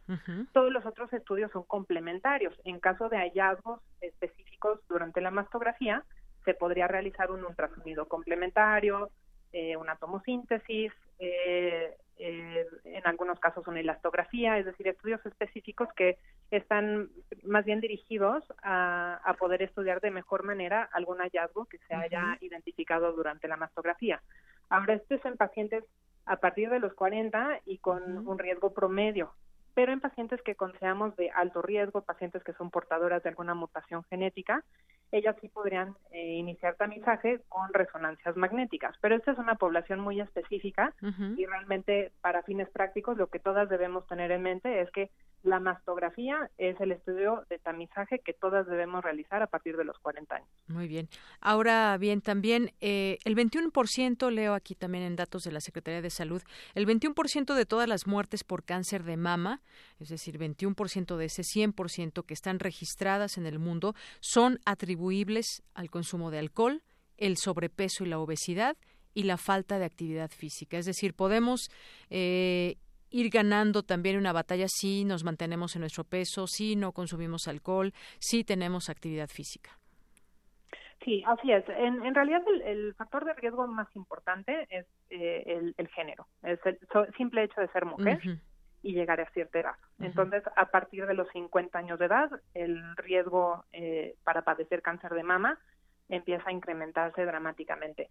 Ahora, si bien es cierto que algunos eh, algunos eh, estilos de vida y, conductas que la acompañan, como ingesta de alcohol, tabaquismo, sedentarismo, obesidad, son importantes factores de riesgo. También hay otros que, bueno, realmente van más en, términos de, cuestiones hormonales. Esto es decir, la edad de la primera menstruación, la edad en la que una mujer experimenta la menopausia, el uso de terapia de reemplazo hormonal, eh, si una tuvo eh, hijos o no los tuvo, si dan lactancia materna o si no la dan. Entonces, todos estos también constituyen factores de riesgo muy importantes. Así es, doctora. Yo quisiera preguntarle ahí, deteniéndome un poco en esto último que usted menciona, ¿la, la baja proporción de lactancia materna en mujeres mexicanas está relacionada con cáncer de mama? Eh, es, es más bien considerado un factor protector, más que un factor de riesgo. Entonces, a mayor periodo de lactancia materna, entre, entre más meses de una mujer eh, seno materno, más reduce su riesgo. Entonces, no podríamos considerarlo como tal eh, el hecho de no dar lactancia materna un factor de riesgo, sino más bien el dar la lactancia materna es un factor protector. Es un factor protector que hay que tomar en cuenta. Y el tema del embarazo, porque muchas veces eh, hay mujeres que deciden no tener hijos en su vida y entonces dice, ay, bueno, es que puedes estar más propensa al cáncer. ¿Esto qué tan cierto o no es? Pues eh, sí, eh, porque hablamos de, eh, de, meses en los que una tiene exposición continua a, los estrógenos. alguna mujer que tenga varios embarazos a lo largo de la vida interrumpe sus ciclos menstruales por los nueve, diez meses que dura un embarazo y por todo el periodo de lactancia. Entonces, este es un periodo de tiempo eh, que, en el que la mama no está sujeta a la acción de los estrógenos. Entonces, bueno, convencionalmente pensamos que el embarazo, esto sí, embarazo a partir de cierta edad, porque el embarazo en mujeres muy jóvenes también puede constituir un factor de riesgo. Eh, sin embargo, bueno, el embarazo en realidad consideramos que también es un factor protector. Muy bien. El tema es, no tiene que ver con eh, quizás con el cáncer, pero en las mamas se puede generar la fibrosis. ¿Esto que tiene alguna relación o no, o se es propenso cuando se tiene fibrosis mamaria a eh, que pueda venir un cáncer de mama? La condición fibroquística no es un factor de riesgo para el cáncer de mama. Eh, es una condición benigna que aqueja a, aproximadamente un 70% de, de la población femenina a nivel mundial y se caracteriza por tener síntomas que son intermitentes eh, de acuerdo al, punto del ciclo menstrual en el que nos encontremos.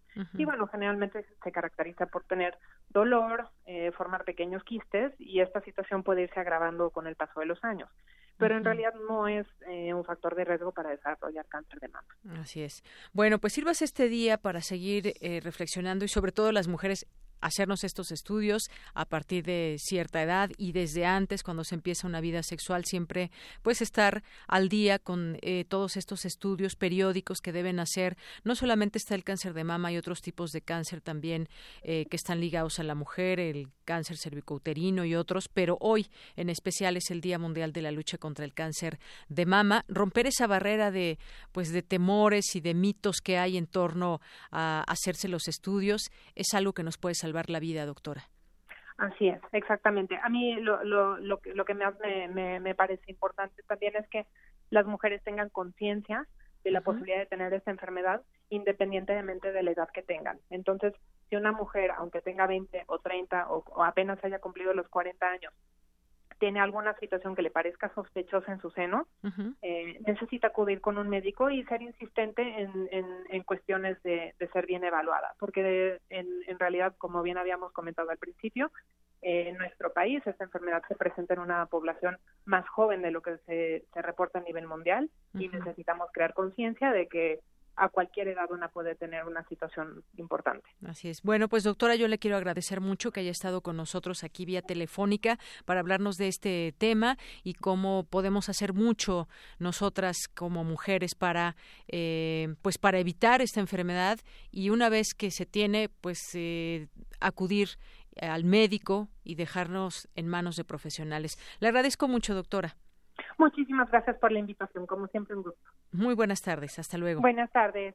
Fue la doctora Robin Shaw Dulin, eh, médico adscrito al Departamento de Tumores Mamarios del Instituto Nacional de Cancerología. Relatamos al mundo. Relatamos al mundo. Queremos escuchar tu voz. Nuestro teléfono en cabina es 55 36 43 39. Me da mucho gusto recibir aquí en este espacio de Prisma RU de Radio UNAM al maestro Jorge Daniel Medina Leal, porque hoy recibe una medalla muy importante. Y hoy a las 8 de la noche, ahí en el Centro Cultural Roberto Cantoral, en Mayorazgo 129, en la colonia Joco, eh, usted recibirá esta medalla. Platíquenos un poco de esta trayectoria, porque sabemos que pues usted ha sido director titular en innumerables coros, entre ellos destacan la Universidad Veracruzana de Yucatán, de Sinaloa, del Teatro de Bellas Artes, muchas otras, y además compartido escenario con casi todos los grandes cantantes mexicanos. ¿Qué significa para usted esta medalla? Bueno, yo me siento muy orgulloso de, recibir tal, tal medalla, porque bueno, el maestro Luis Andy fue una institución en la música coral eh, y bueno, hizo una trayectoria que yo en algunas cosas le seguí el ejemplo haciendo música del siglo, desde el siglo XIV hasta la música de los mexicanos.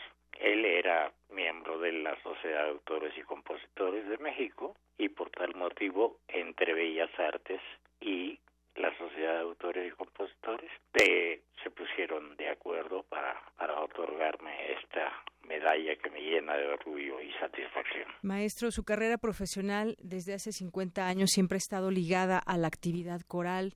Pues platíqueme un poco también de esta actividad que ha desempeñado durante mucho tiempo. Bueno, son este año cumplo 65 años de de estar de eh, que dirigí mi primer concierto en el año de 53. Entonces, bueno, estoy muy, muy, muy satisfecho. He fundado muchos coros, entre ellos los de Yucatán, la ciudad de Valladolid, el coro de la ciudad de Mérida, el coro de la Universidad de Yucatán y así muchos, así como usted dijo, el de Culiacán, junto con la orquesta de, de, de Culiacán, la fundé en el año 2000. Entonces, pues así me ha dado por, por dirigir y fundar, meterles en la cabeza a las juventudes musicales, a todo aquel que quiere cantar con diferentes especialidades, no es lo mismo cantar con profesionales que, y, o con estudiantes de música que con aficionados a la música. Y entonces estas dos cosas me han entretenido toda la vida, y además de dar clases de solfeo en la Escuela Nacional de Música durante 30 años, ¿no? Entonces, pues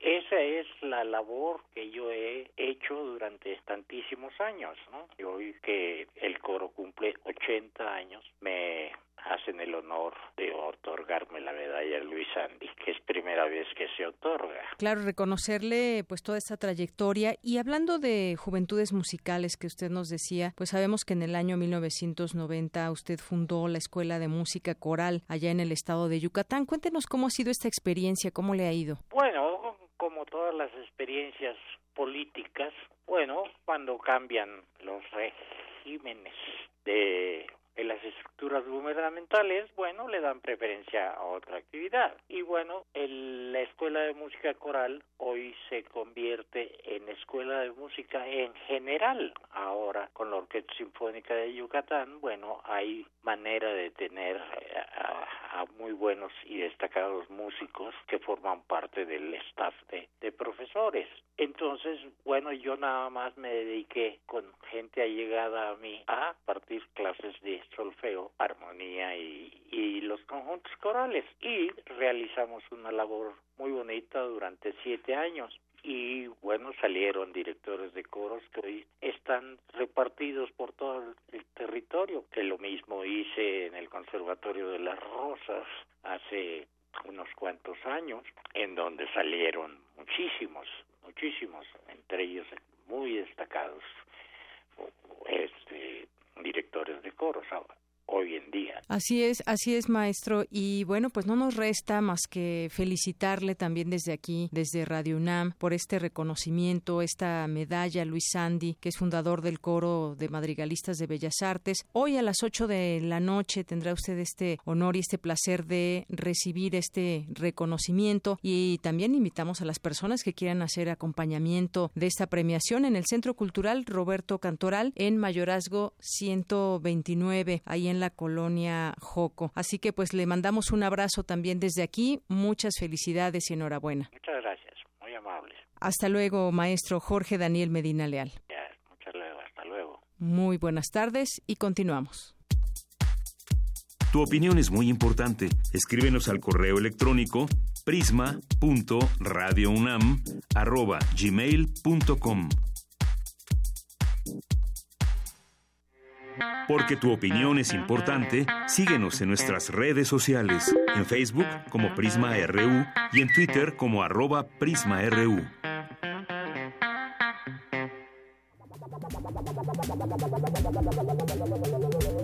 El refractario, RU.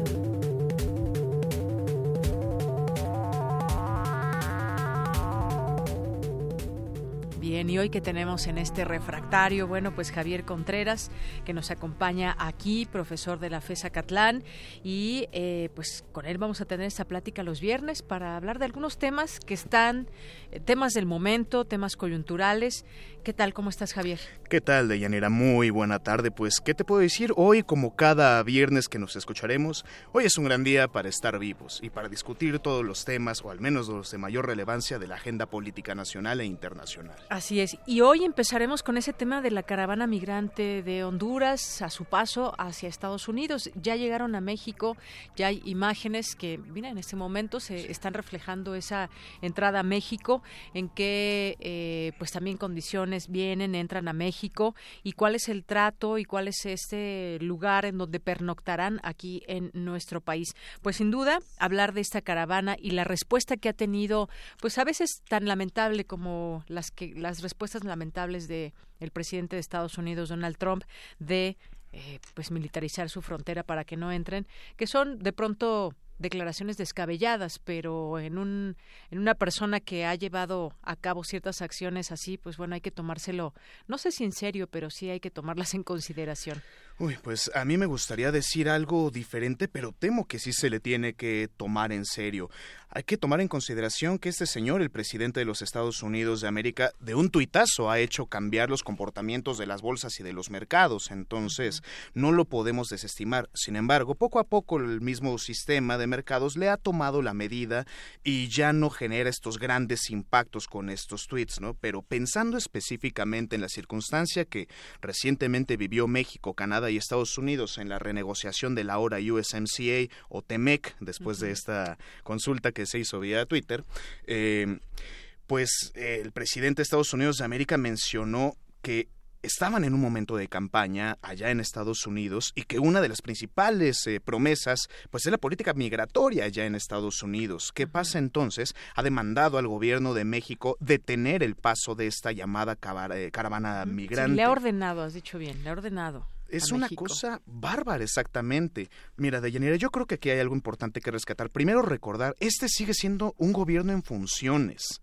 y tiene que demostrar, a pesar de que tenga los días contados, un liderazgo. Y eso no parece ser. Creo que es aplaudible el comportamiento de del secretario de Relaciones Exteriores, Luis Videgaray, al pedir la asistencia del Alto Comisionado de Naciones Unidas para los Refugiados y proponer estas otras alternativas para recibir a la caravana pero me parece de cualquier manera una respuesta débil en función de satisfacer esta, llamémosle petición, ¿no? Para evitar meternos en este tipo de problemitas del presidente de Estados Unidos de América. Es un ejercicio de diplomacia, pero si esto se hace mal, se puede convertir en una auténtica crisis, como ahorita podemos ver. Claro, claro, en qué condiciones llegan algunos de los eh, de los migrantes y sobre todo también sírvase quizás quizás es un poco un sueño guajiro, pero creo que en este momento podría abrirse esa posibilidad posibilidad de discutir entre los gobiernos, a ver, esos gobiernos que son expulsores de migrantes, cómo, pues cómo poder colaborar. Finalmente, pues no sé, hay distintos organismos también que ven toda esta parte humanitaria, eh, cómo se podría lograr una solución. Si están saliendo de Honduras, es porque hemos escuchado también historias terribles de lo que pasan en sus países, un eh, taxista que es extorsionado, eh, mujeres que han sido violentadas en, en, en su país y que son historias de pobreza y que esa es la única razón que quieren buscar otra otro otra vida en otro país en un país desarrollado en un país que ha sido pues cuna para muchísimos migrantes y que ahora quizás con esta visión de Donald Trump pues es un poco difícil vivir como migrante allá o intentar entrar por su frontera, pero quizás sírvase de poder exponer esta, em, esta, esta problemática a nivel internacional y sobre todo con los países involucrados. Bueno, hay que tomar en consideración que este no se trata de un fenómeno exclusivo de nuestra región. Hay grandes flujos eh, migratorios en diferentes latitudes del mundo, pero vamos a hablar específicamente de América Central, México y Estados Unidos hablamos de dos fronteras sur. La frontera sur de Estados Unidos, que tiene esta tendencia a ser militarizada si es que el gobierno mexicano no detiene el paso de la caravana migrante, y la frontera sur de México, que desde hace muchos años, cuando menos 10, se encuentra en un descontrol total y en una violentadera fantástica de derechos humanos. Y eso no lo podemos pasar por alto. Creo que se han hecho esfuerzos encomiables por parte de la administración actual para procurar un cierto tipo de apertura. Lo han mencionado los mismos integrantes de la caravana que hay una especie de acuerdo o pacto para permitir este libre tránsito hacia nuestro país y ahora se les van a resolver sus trámites para primero poder recibirlos en nuestra frontera sur, tenerlos en estos albergues, en estos refugios y posteriormente permitirles o facilitarles este tránsito. Creo que es importantísimo poner el dedo en el asunto de los derechos humanos. Mira, para muestra un botón, tuvimos la detención justamente ayer de un activista, Ireneo Mújica, de Pueblos Sin Fronteras. No podemos permitir este tipo de circunstancias. Allá se encuentra uno de los visitadores de la Comisión Nacional de Derechos Humanos y tiene la trascendentalísima función de cuidar que no se violenten más estos. Yo espero que exista una actitud de responsabilidad por parte de nuestro gobierno, que exista también un diálogo con el gobierno de Honduras eventualmente, porque esto viene allá, bien lo has dicho. Países expulsores de migrantes, bueno, México también es no solamente un país de tránsito, también es expulsor de migrantes y receptor, porque algunos de los integrantes de la caravana han mencionado que podría ser viable quedarse en México. Ellos están huyendo de la violencia y de la pobreza. Y bueno, ya ahí por ahí el presidente electo hizo una declaración de que les daría trabajo. Pero bueno, ese es otro tema. Pasemos al siguiente. La consulta del nuevo aeropuerto. Sí o no en Texcoco, una consulta que muchos cuestionan en sí, este, este, ejercicio, si es vinculante o no, quién paga, eh, por qué si se votó por, eh, por este eh, partido, eh, por López Obrador, si había dicho que se cancelaba el aeropuerto, porque se hace la consulta, detractores a favor, en contra ¿Qué está pasando? Bueno, yo creo que hay que poner las cosas en amplio contexto. Se ha debatido ya en diversos eh, espacios de los medios acerca de la tecnocracia, este fenómeno que eh, hemos cargado en México cuando menos desde finales de los años 70, todo el periodo de los 80 y a la fecha, más de 30 años del llamado neoliberalismo, que tiene por consigna pensar en que las decisiones se deben tomar desde un perfil exclusivamente técnico Perdón, pero esos técnicos no fueron las personas que estaban en la boleta. Y al final del día, de Yanira, a mí me parece que sí se debe proceder con la consulta. ¿Por qué? Independientemente de la opinión que podamos tener si Texcoco, si Santa Lucía, otra alternativa, digo que en todo caso no está contemplado en la boleta que se nos ha propuesto, se trata de un nuevo estilo de gobernar y me parece que eso es poco explorado en los medios y creo que este es el espacio pertinente para poder cuestionarlo. Hablamos de un presidente electo que no viene de la misma cuna que nuestros últimos gobernantes, viene de ser un luchador social, viene de haber trabajado en su momento directamente con poblaciones indígenas. Creo que hay una vocación distinta. Pues es cuestionable de alguna manera si si es viable la consulta, si está metodológicamente bien construida.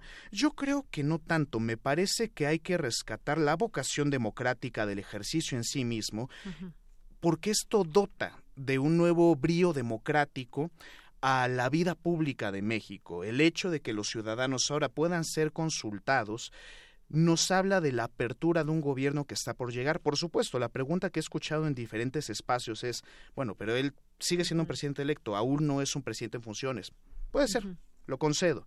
Pero estamos hablando del preludio, de un nuevo estilo de gobernar, de un buen ejercicio democrático, y hay que recordar otros espacios, ¿no? Donde se tuvieron a discusión aeropuertos, y no solamente aeropuertos, otro tipo de consultas. Hablamos de Kansas, hablamos de Alemania, o podríamos hablar incluso de, del Brexit. Sí tenemos un montón de decisiones que se han tomado vía referéndums o consultas vinculantes o no vinculantes, indicativas en todo caso, que facilitan a los gobiernos la toma de decisiones o les permite reflejar cuál es el sentir de su ciudadanía o hacia dónde quieren dar los pasos. Me gustaría dejar ahí una última consideración.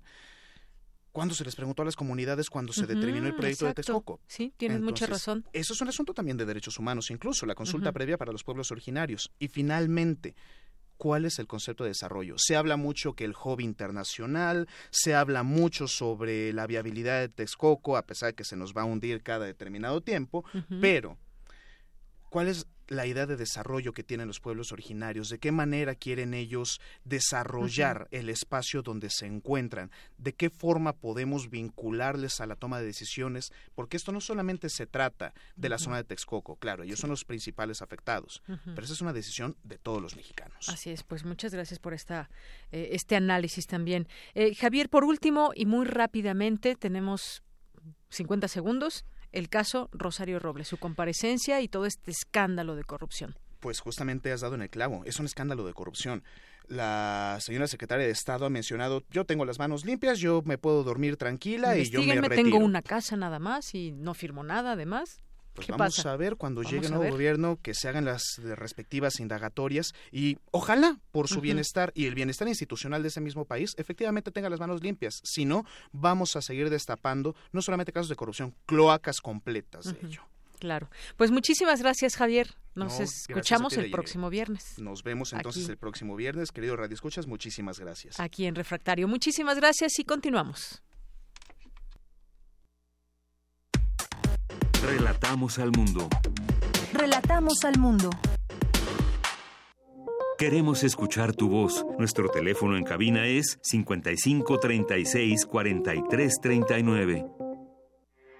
Porque tu opinión es importante, síguenos en nuestras redes sociales, en Facebook como Prisma RU y en Twitter como arroba PrismaRU.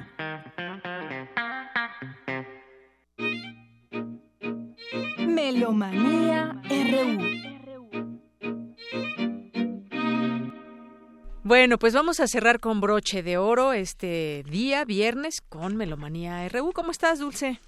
Pues impresionada de la cantidad de conciertos, actividad eh, musical, actividades eh, concertística y de todo tipo, pues tenemos a Vértice en medio también de la temporada de otoño de la SAC IMBA. Y precisamente, fíjate que cumple la Orquesta Sinfónica Nacional 90 años. Entonces van a organizar, hoy es el primer concierto a las 8 de la noche y el domingo 21 a las 12 y cuarto del día en la sala principal del Palacio de Bellas Artes. Tienen un director invitado, James Burton, y tocarán el concierto para arpa y orquesta opus 4 número 6 de Georg Friedrich Händel y está precisamente Baltasar Suárez como su segunda parte para que se animen a acompañar a la Orquesta Sinfónica Nacional en el Palacio de Bellas Artes hoy o el viernes. Escuchémoslo.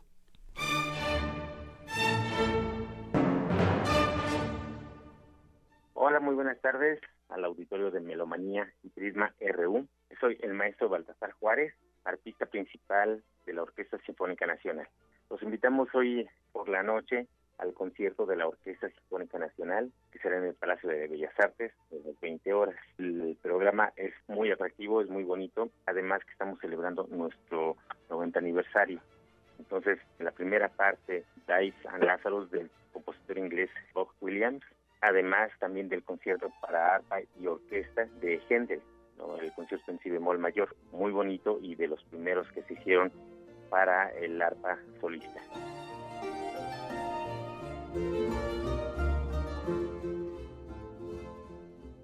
Y en la segunda parte, pues tendremos la novena de Beethoven, obra importantísima para todos. Entonces, pues estas tres obras van a coronar nuestro 90 aniversario. Entonces los invitamos para hoy en la noche, Palacio de Bellas Artes a las 8 de la noche y para el domingo a las 12 y cuarto. De verdad es un programa muy bonito. Además, también en adición a esto, que el arpa muy pocas veces programa como solista, entonces es una de las pocas y también tengo el, gran, gran honor de ser el solista en esta ocasión, estaré interpretando el concierto de en si bemol mayor de George Frederick Händel. Estuvo con ustedes el maestro Baltasar Juárez, artista principal de la Orquesta Sinfónica Nacional. Muchas gracias.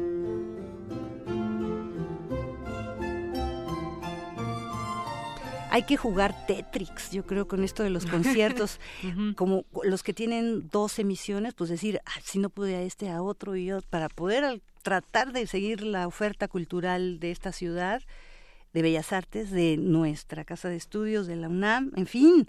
Ustedes recordarán que el viernes pasado les dijimos que íbamos a entrevistar a Ludwig Carrasco, que ya mérito estaba por el Foro 40 y que dirigía la UFUNAM participando. Fue un concierto maravilloso dedicado a la memoria de los movimientos del 68, ¿no? Que estamos en esa reflexión permanente y no acabamos.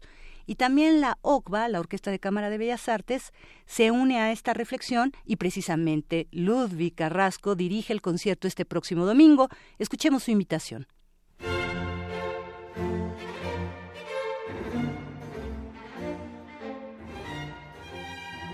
Buenas tardes, amigos de Melomanía y Prisma RU.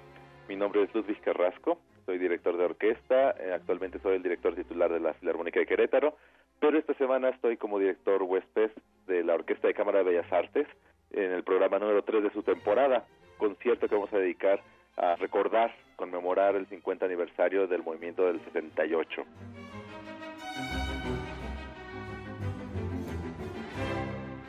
Tenemos un programa muy variado con obras de Claude Debussy, dos estrenos de orquestaciones de la maestra Georgina Derbez y del maestro Javier González Compeán, de dos de sus pequeños preludios cortos para piano, pero en versión para orquesta de cuerdas. Esto es una primicia, es la primera vez que se va a escuchar estas versiones con orquesta, por lo cual es algo muy interesante.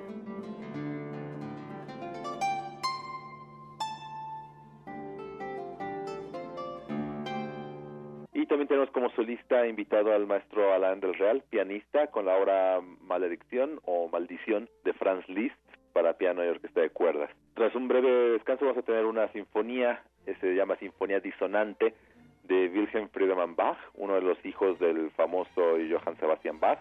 Es una obra muy interesante que se programa muy poco, con lo cual va a ser una gran opción para que la escuchen.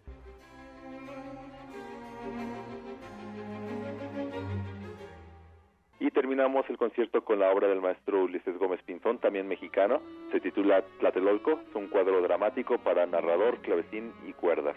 Para que nos acompañen el domingo a las 12 del día en el histórico Conservatorio Nacional de Música que está en Polanco, donde la entrada es gratuita, es entrada libre para todos los que se quieran acercar con nosotros. Les agradecemos su atención y ojalá que nos acompañen por ahí. Muchas gracias, hasta pronto.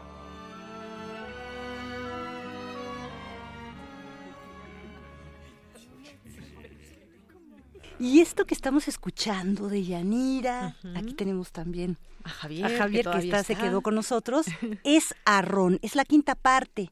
Arrón es una pieza de Luciano Berio que él compuso entre el 74 y el 75. Esto se presenta en el auditorio del MUAC el domingo a las doce y media. Cuesta 50 pesos, con descuentos 25 pesos. Yo creo que vale muchísimo la pena. Es una obra que eh, electroacústica que se hizo a partir de puras voces, ¿no? Sobre todo a partir de las palabras del poeta italiano Eduardo Sanguinetti, pero también hay citas, por ejemplo, de la Biblia, del Evangelio de San Juan, de Dante, la Divina Comedia, del Goethe, eh, Fausto, de Karl Marx, de Engels, el Manifiesto Comunista, de T.S. Eliot y Skoker, eh, de James Joyce, de Samuel Beckett, en fin, eh, eh, es, un, es una correspondencia muy interesante.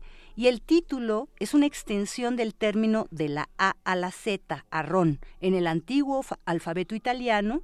Y los tres signos significan, arrón significa desde la A a la Z, eso quiere decir, ¿no? Este, como ustedes pueden escuchar todavía, Berio emplea una amplia gama de vocalizaciones, frases cantadas, canciones populares, ¿no? Aunque efectivamente el poema de Sanguinetti es el que hace la columna estructural de la obra, ¿no? Este, él también dice, describe a su obra, Luciano Berio, como que es un teatro del oído. Y esto aludiendo sobre todo a los madrigales de finales del siglo XVI italianos, ¿no? Esta obra, como les digo, está dividida en seis secciones. Estamos escuchando la quinta parte. El arreglo fue realizado en 1975. Lo estrenan los, eh, los eh, Swingle Singles, que son los que están tocando ahorita bajo la dirección del compositor y la, grabó de Calondres. Todo esto también porque, bueno, Berio es un compositor muy importante al mismo tiempo que Maderna, que Ligeti, que Stohausen y todo para los años 60 y en nuestra reflexión que todos hemos hecho de M68, tantos programas con entrevistas y todo, pues cabe también la reflexión de qué música surgió en esa época.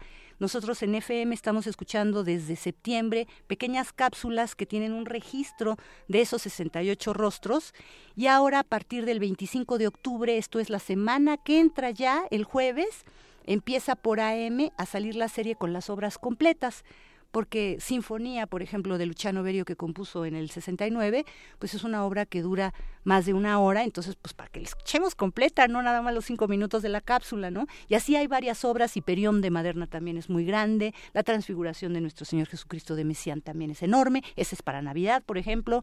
Entonces les tenemos del 25 de octubre al 31 de diciembre una cata de la vanguardia de todos los lugares, porque también tendremos a Enríquez, también tendremos a Nan Carrow y también tendremos a Julián Carrillo, sus dos últimas piezas. Tenemos ahora, nos vamos a lo siguiente y, y nos quedamos en la parte coral, qué maravilla, ¿no? porque ahora tenemos la invitación de solistas ensamble que dirige Cristian Gomer, junto ahora es una invitación eh, eh, pues muy especial con la Orquesta Sinfónica del Instituto Politécnico Nacional, ellos se presentan mañana, sábado 20 a las 12.30 en la sala principal del Palacio de Bellas Artes y tenemos cinco pases dobles. Recuerden llamarnos al 55 36 43 39 para ganarse esto. Tienen que estar media hora antes como mínimo, o sea, si se pueden llegar a las once y media sería mejor, pero si no a las 12 para que en la mesa de cortesías digan su nombre y vamos a platicar con Cristian para que él nos invite y nos hable de todos los pormenores del montaje de este concierto. Cristian, ¿cómo estás? Muy buenas tardes. Qué, qué gusto escucharte. Hola Dulce, buenas tardes. ¿Cómo estás tú? Muy bien. Saludos a todo el público de, de Radio UNAM. De Radio UNAM, de Prisma RU y a los melómanos especialmente, Cristian, platícanos cómo ha sido este montaje, qué obras nos van a presentar mañana invítanos, que se nos haga agua a los oídos. Con mucho gusto, mira, preparamos una gala de ópera francesa, que, bueno, es la ocasión de, de Solistas Ensamble, cada año tiene una gala en el Palacio de Bellas Artes, y para ahora lo que hice fue seleccionar algunas partes de óperas francesas muy representativas y muy conocidas y otras muy desconocidas como para equilibrar tanto para el público que es conocedor de ópera como para los que no conocen y quieren acercarse. Entonces el programa tiene selecciones desde Carmen de Bizet, que es yo creo la ópera más famosa mundialmente hablando, hasta selecciones de la ópera de los hugonotes de Meyerbeer o de Jules Massenet, Herodiade y del mismo Jules Massenet, El Cid. Hay varias óperas más, pero bueno, es un ejemplo de que vamos desde lo más conocido y además reconocible hasta lo lo que no no se puede cantar casi nunca por las exigencias vocales o por las exigencias orquestales y que es repertorio que vale mucho la pena conocer. Qué maravilla. Y cuéntanos, generalmente, bueno, solistas ensamble puede estar acompañado de la Orquesta Sinfónica Nacional, quizás del, eh, de la orquesta del Teatro de la Ópera de Bellas Artes, pero esta conjunción pues es sui generis, sinfónica del Instituto Politécnico Nacional. ¿Cómo ha sido su montaje? ¿Cómo ha sido esta, esta semana de trabajo? Bueno, mira, primero trabajé por separado con ambas agrupaciones. Eh, con solistas de ensamble estuve trabajando en las mañanas durante prácticamente el último mes preparando este programa y con la Orquesta Sinfónica del Politécnico por las tardes estas últimas dos semanas en la última semana nos juntamos ambas agrupaciones a, a trabajar de manera conjunta y bueno, el, el caso se da porque, eh, bueno, yo soy titular de Solistas Ensamble, pero también llevo ya más o menos cuatro años siendo cotidianamente invitado de la Orquesta Sinfónica del Politécnico y se me ocurrió invitarlos a acompañarnos en esta gala en el Palacio y ellos aceptaron, lo cual me dio muchísimo gusto y me honra mucho que hayan aceptado nuestra invitación para hacer este concierto con las dos agrupaciones. Creo que será la primera vez que, participen juntos. Pues te felicitamos enormemente, mucho éxito, mucha mierda, como se dice en la parte escénica. Yo creo que es importante saber la mucha mierda era porque los caballos en los carruajes a los teatros llegaban a la puerta y exhaustos, pues ahí nos dejaban. Entonces eso quiere decir que ojalá vaya mucha gente, esté lleno. sí, claro que sí, claro que sí. Muchas felicidades por ese gran trabajo, Cristian, por esa enorme empujón que le das también a la parte vocal que te, que te apasiona, siento. Sí, sí, muchas gracias, Dulce. Sí, pues es una parte de importante en mi formación, el, la parte vocal, y entonces siempre estoy integrándola tanto a la vida de las orquestas como de los ensambles y evidentemente dentro de la vida vocal. Pues mucho éxito, un abrazo grande de todos los melómanos y esperamos poderlos escuchar mañana. Muchas gracias, los esperamos por allá a 12.30 en el Palacio de Bellas Artes. Repetimos los números, el número para que ustedes se comuniquen con nosotros y sean acreedores de esta cortesía. Son cinco cortesías dobles, 5536 4339. Y tenemos también una invitación al segundo eh, programa eh, de la tercera temporada 2018 de nuestra Orquesta Filarmónica de la UNAM. En esta ocasión va a ser eh, el maestro bueno, hay invitado inclusive, hay un concierto para violín, está todo dedicado a Félix Mendelssohn. Estamos escuchando ahorita el concierto de violín con Guidon Kremer y también tenemos cinco pases dobles para mañana para el concierto de las 8 de la noche. ¿Qué les parece si quienes no alcancen para esta conjunción de ensambles, ensambles solistas de Bellas Artes con la Orquesta Sinfónica del Instituto Politécnico Nacional se animan entonces a degustar lo que se ofrecerá junto con este concierto de violín. También tendremos la obertura a las Hébridas y la Sinfonía número 4 italiana. ¿no? Este, la dirección, como les decía, y como solista violinista estará el maestro Máximo Cuarta, director titular de la OFUNAM. Estos cinco pases dobles son para mañana domingo a las 8 de la noche y hay que estar desde las 7, máximo 7.30. Y bueno, recordemos que un día como hoy nace el pianista ruso Emil Gilels, una maravilla de pianista, fue el único que lo dejaron un poco salir cuando era la Guerra Fría y pudo hacer gira por Estados Unidos y por todos lados, ¿no? Estamos escuchando ahorita el cuarto movimiento vivace de la sonata número 2 en re menor opus 14, escrita en 1912 por Sergei Prokofiev. Y también Ahorita nos va a hacer el favor también nuestro productor de ponernos un poquito de la sonata de César Frank con la violonchelista inglesa Jacqueline Dupré junto con Daniel Barenboim que están tocando porque un día como hoy ella fallece. Ustedes saben que fallece por la esclerosis múltiple. En realidad fue una niña prodigio y la verdad es que esta grabación ya estaba tocada con la enfermedad y sin embargo de todas maneras este, le oímos un romanticismo que verdaderamente nos subyuga. Y por último, ¿qué les parece si también recordamos al gran Don Cherry, el fallecimiento del trompetista de jazz estadounidense, que eh, fue también compositor y falleció el 19 de octubre de 1995. ¿Esto por qué? A mí, más allá de que lo escuchemos, quisiera cerrar diciendo que él participó en la experimentación, tanto colaborando con Penderecki como también con Alejandro Jodorowsky para hacer La Montaña Sagrada. Ellos hicieron la música, así que Don Cherry es algo muy especial. Y con esto nos vamos. Gracias y la verdad siempre admirable tu trabajo, tu producción, todo ese trabajo de reporteo, de estar buscando esas entrevistas y todo. Maravillosa sección de Melomanía RU.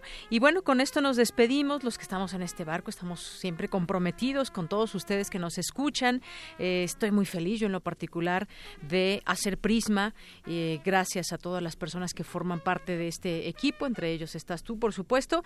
Y esa huella que vamos dejando todos y a todos mis compañeros que siguen dejando dejando huella con pasión en el trabajo. Les agradezco que juntos sigamos aquí. Seguimos, en Prisma. Muchas gracias y gracias a todos ustedes. Mi nombre es Yanira Morán. Buenas tardes, buen provecho y quédese con Escaparate 961, que es el programa que sigue aquí en Radio UNAM.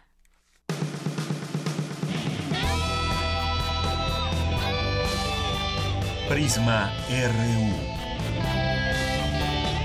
Relatamos al mundo.